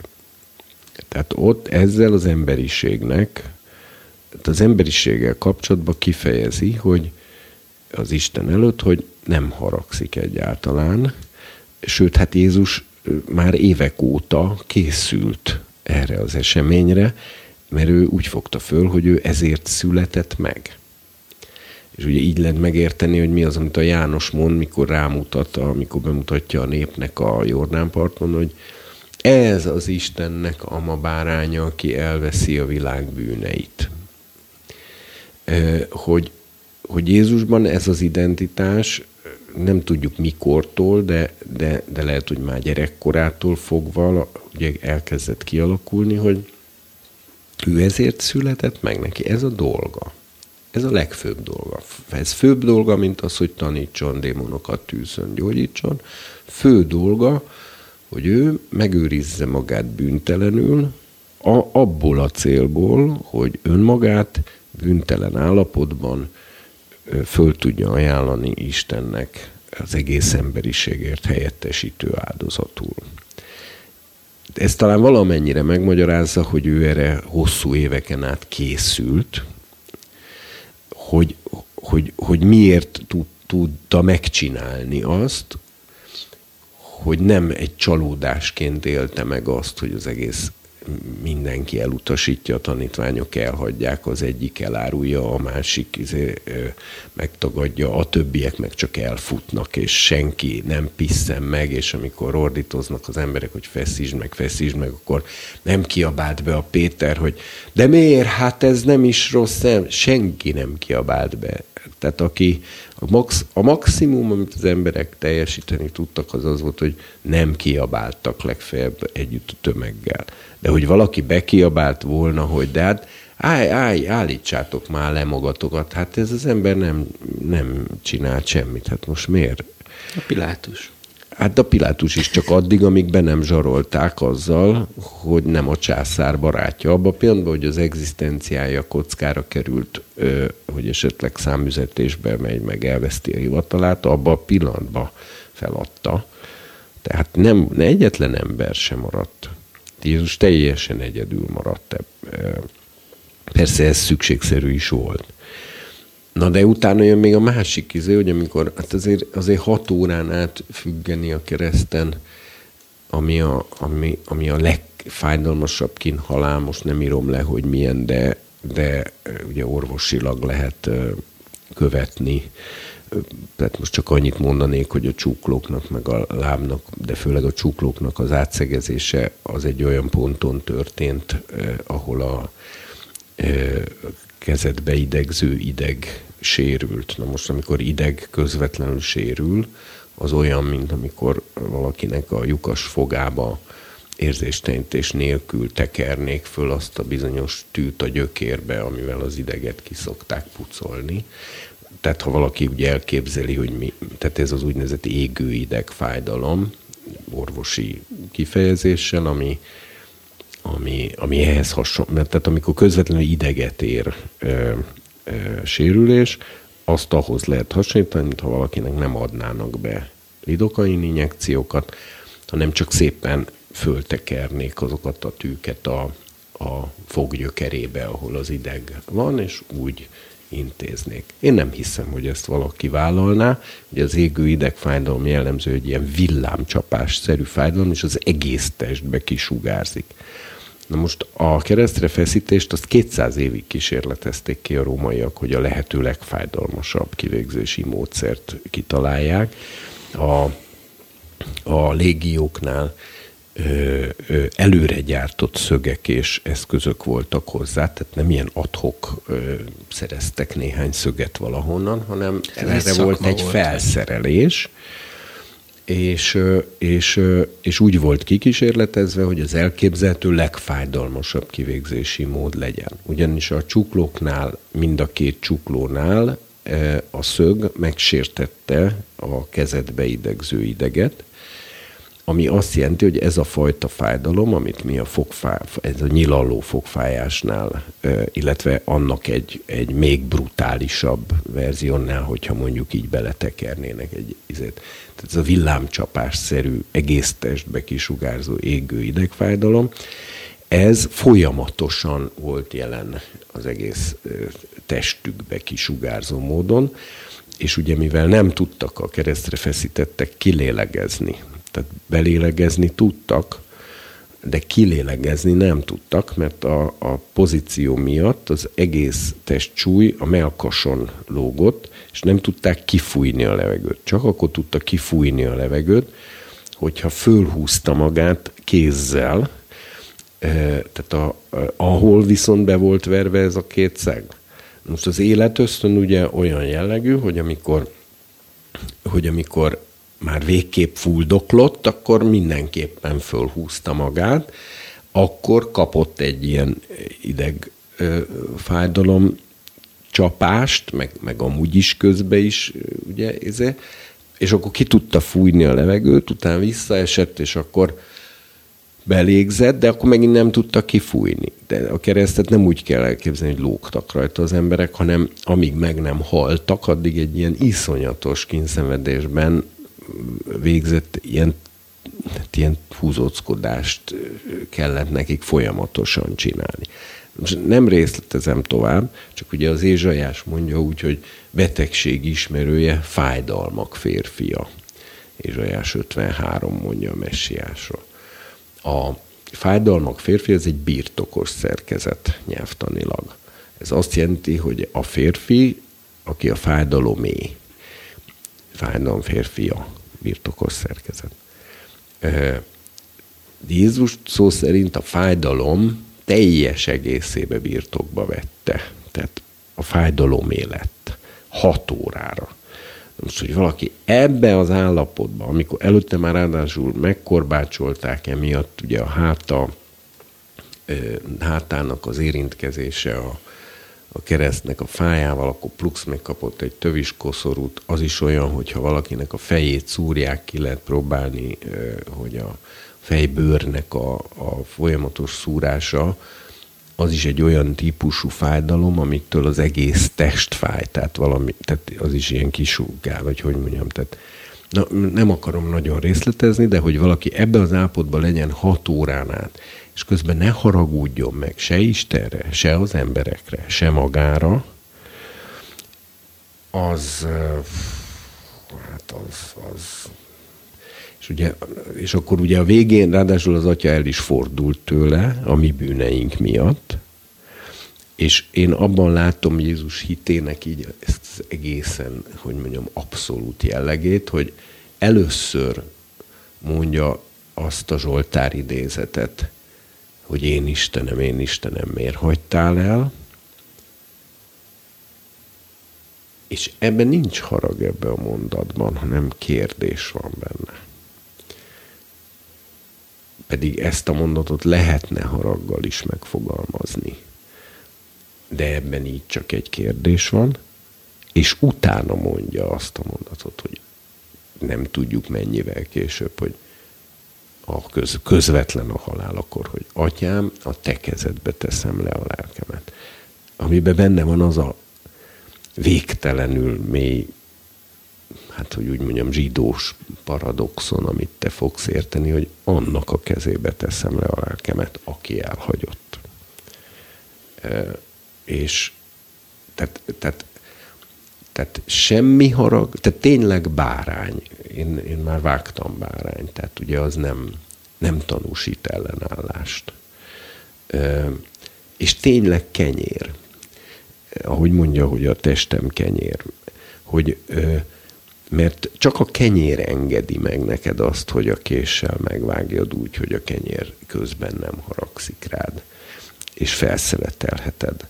Mert a kenyér tudja, hogy ő erre való, ő kaja.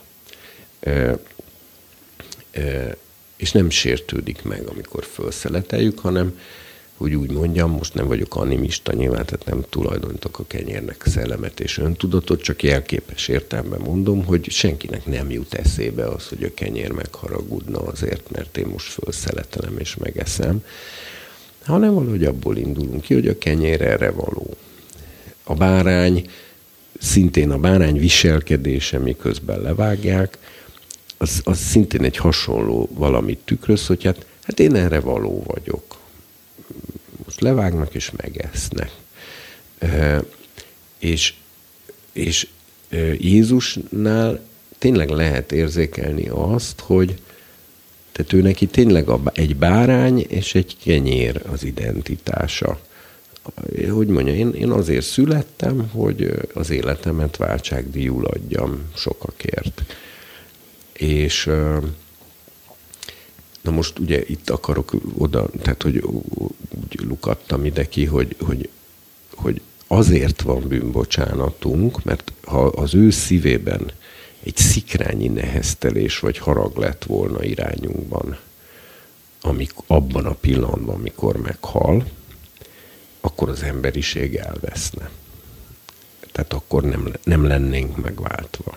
Mert akkor a vére nem a bűnök bocsánatáért ömlött volna ki. De mivel az ő identitása ez volt, nem véletlen, hogy János is, amikor a jelenések könyvében látja a mennyben, akkor azt mondja, hogy láttam egy bárányt olyan, mint akit leöltek, eh, és akkor, tehát ő ugye ott képi form, kép, képekben, tehát, a, tehát kép, képeket lát, és még a mennyiben lévő Jézust is úgy látja, mint egy megölt bárány. Tehát egy, egy bárány, aki érdekes módon ott a mennybe él, jön, megy, tesz, vesz, de közben a torkán van egy hatalmas nagy vágás. Azért, mert Jézusnak a belső természetét ez a kép fejezi ki a legjobban. És, és csak most már csak azt felejtettem el, hogy, hogy ezt az egészet... Hogy mi volt az alapkérdés? Az, hogy abból indultunk ki, hogy értem, hogy azért támadott fel, mert Isten felülbírálta a Sanhedrint, értem, hogy ez pecsételte le azt, hogy ő valóban büntelenül halt meg. Azt nem értem, hogy hogyan tud ez az én bűneimre ö, egy megoldás lenni. Az, hogy ez történt 2000 évvel Hát úgy, úgy tud a bűneidre megoldás lenni, hogy de mi a bűn? Kezdjük innen. Most persze röviden.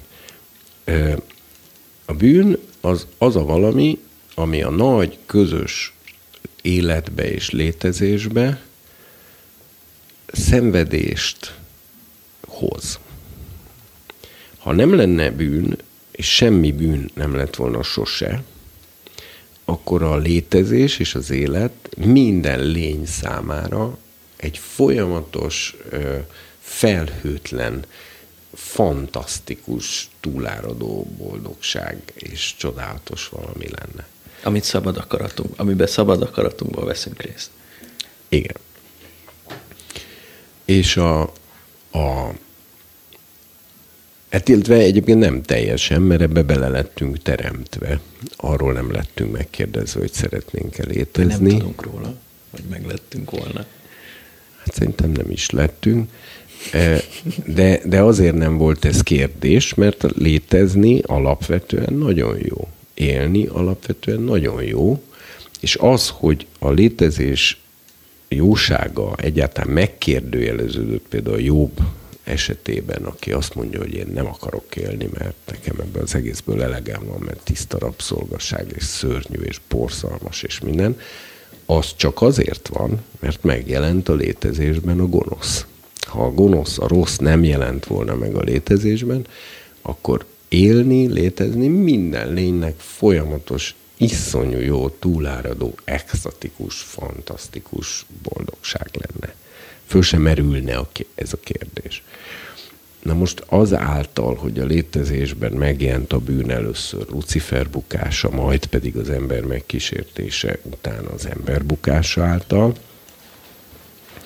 az az életbe halált injekcióz. Tehát a, a bűnnek az a lényege, hogy a, hogy az életbe szenvedést hoz be. A bűn nem attól bűn, hogy az Isten bizonyos dolgokra ráragasztott ilyen vinyettákat, hogy ez bűn, ne csináld. Ráragasztotta a parázmasságra, pedig milyen jó lenne, de ő ráragasztotta, hogy bűn ne csináld, ráragasztotta a lopásra, pedig az is milyen jó lenne, de erre, tehát hogy, hogy hogy direkt azért, hogy mi korlátozásokat kapjunk, és, és emiatt nehéz legyen az élet, ezért ő ilyen mániákus módon ráragaszgatott vinyettákat dolgokra, hogy ez is bűn, ez is bűn, ez is bűn, ne csináld. Nem erről van szó. Az a bűn, ami a közös létezésbe, közös életbe, a világ mindenség és benne az emberiség és benne minden egyes ember közös életébe, amiben az egyéni életünk is benne van, és nem tudjuk függetleníteni az egyéni életünket a közös életminőségtől, ami ebbe rosszat hoz be, szenvedést hoz be, fájdalmat hoz be, vagyis halált, semmit injekcióz bele a létezésbe, ürességet, amitől aztán valahol valaki rosszul fogja magát érezni. A bűnnek ez a lényege. Na most, mivel hogy, aki a, mivel, hogy a bűn ilyen módon a létezésnek, az életnek a mérgezése, halállal való mérgezése, úgy is mondhatnám, hogy a semminek, a sötétségnek a beleinjekciózása a világosságba és a, a létezésbe, ezért a bűn helyreállításához, tehát ahhoz, hogy, hogy a beinjekciózott halált ki lehessen onnan szedni, és ott újra élet legyen a helyén, ahhoz teremtő erőre van szükség.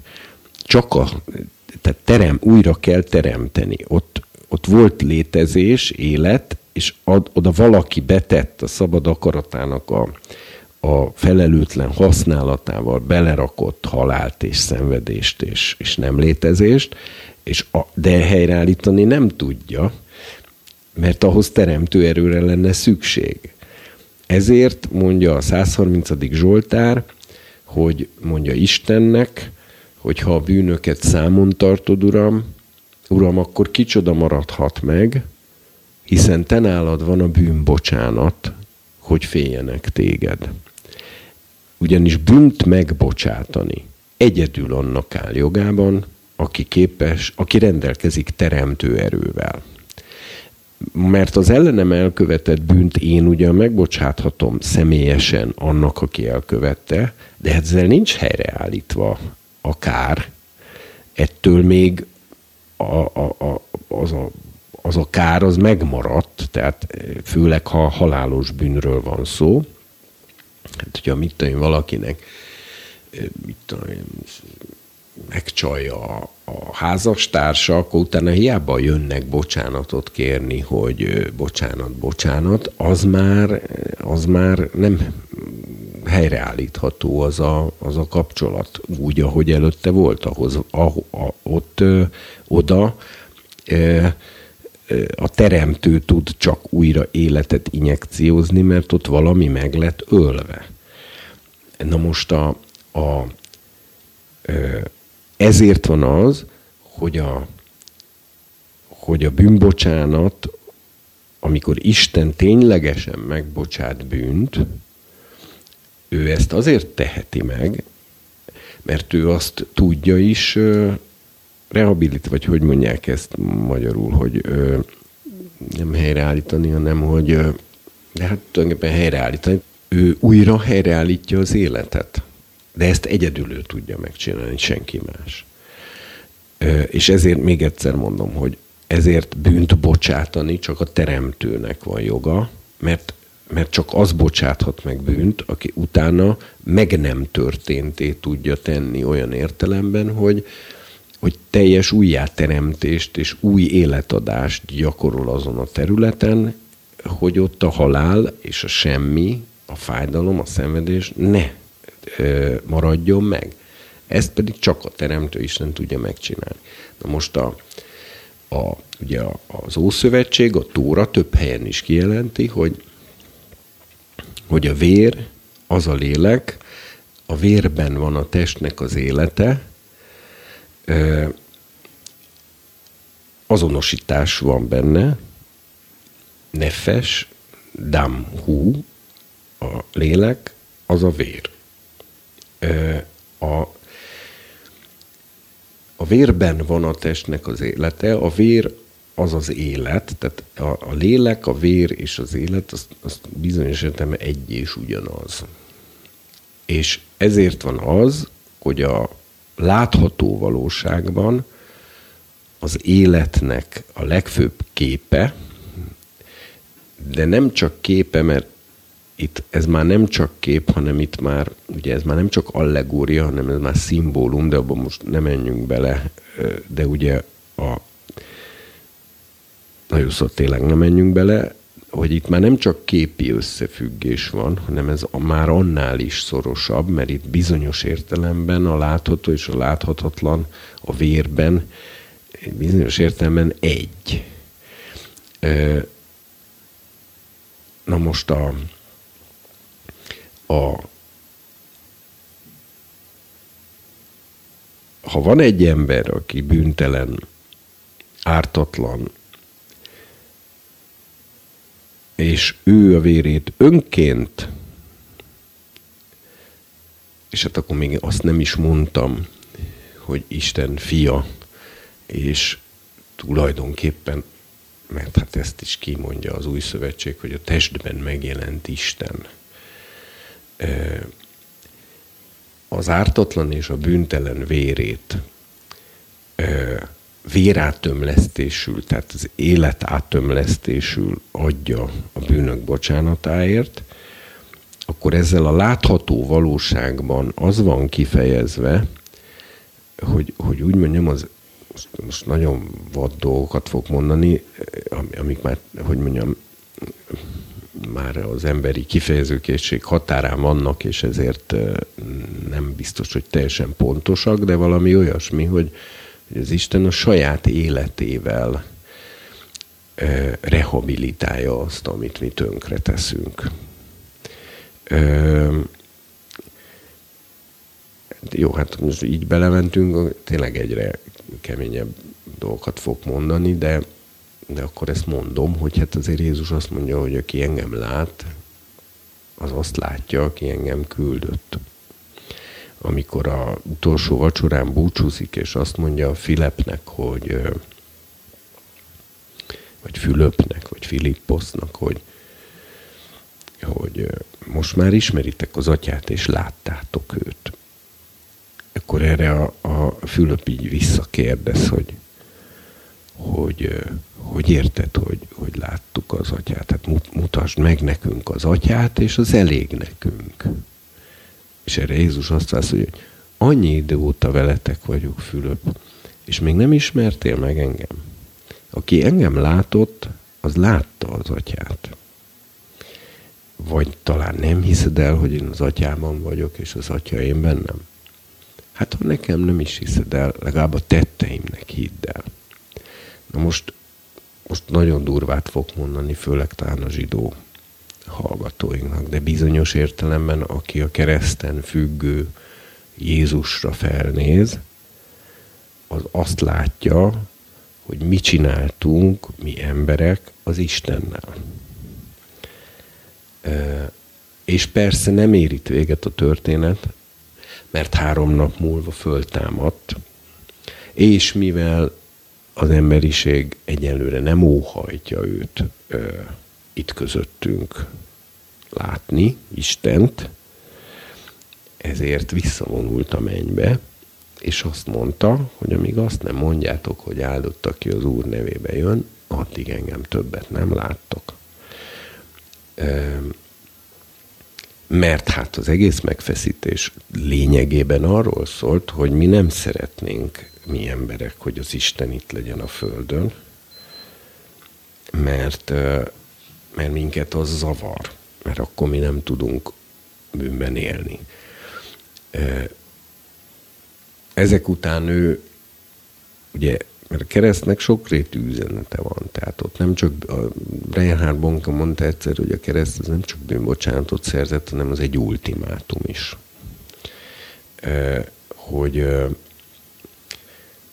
hogy hát ez, ez a maximum, amit adni tudok, mondta Isten, saját magam, harag nélkül, de ugye az emberiség viszont azt mondta, hogy így se legyél itt közöttünk, mert minket nagyon zavar ez, mert, mert mi, mi nem akarunk megjavulni most. És ezért ő ezt elfogadta, ezt a döntést, és a, ezért van az, hogy nem jelent meg az egész emberiségnek, csak a tanítványoknak és rajtuk keresztül üzente meg, hogy hát megölni teljesen nem sikerült azért, de minden esetre addig visszavonulok a mennybe, amíg nem szóltok, hogy mégiscsak szükség lenne rám. E, és mindez tök harag nélkül. És, és hát most tulajdonképpen erre vár.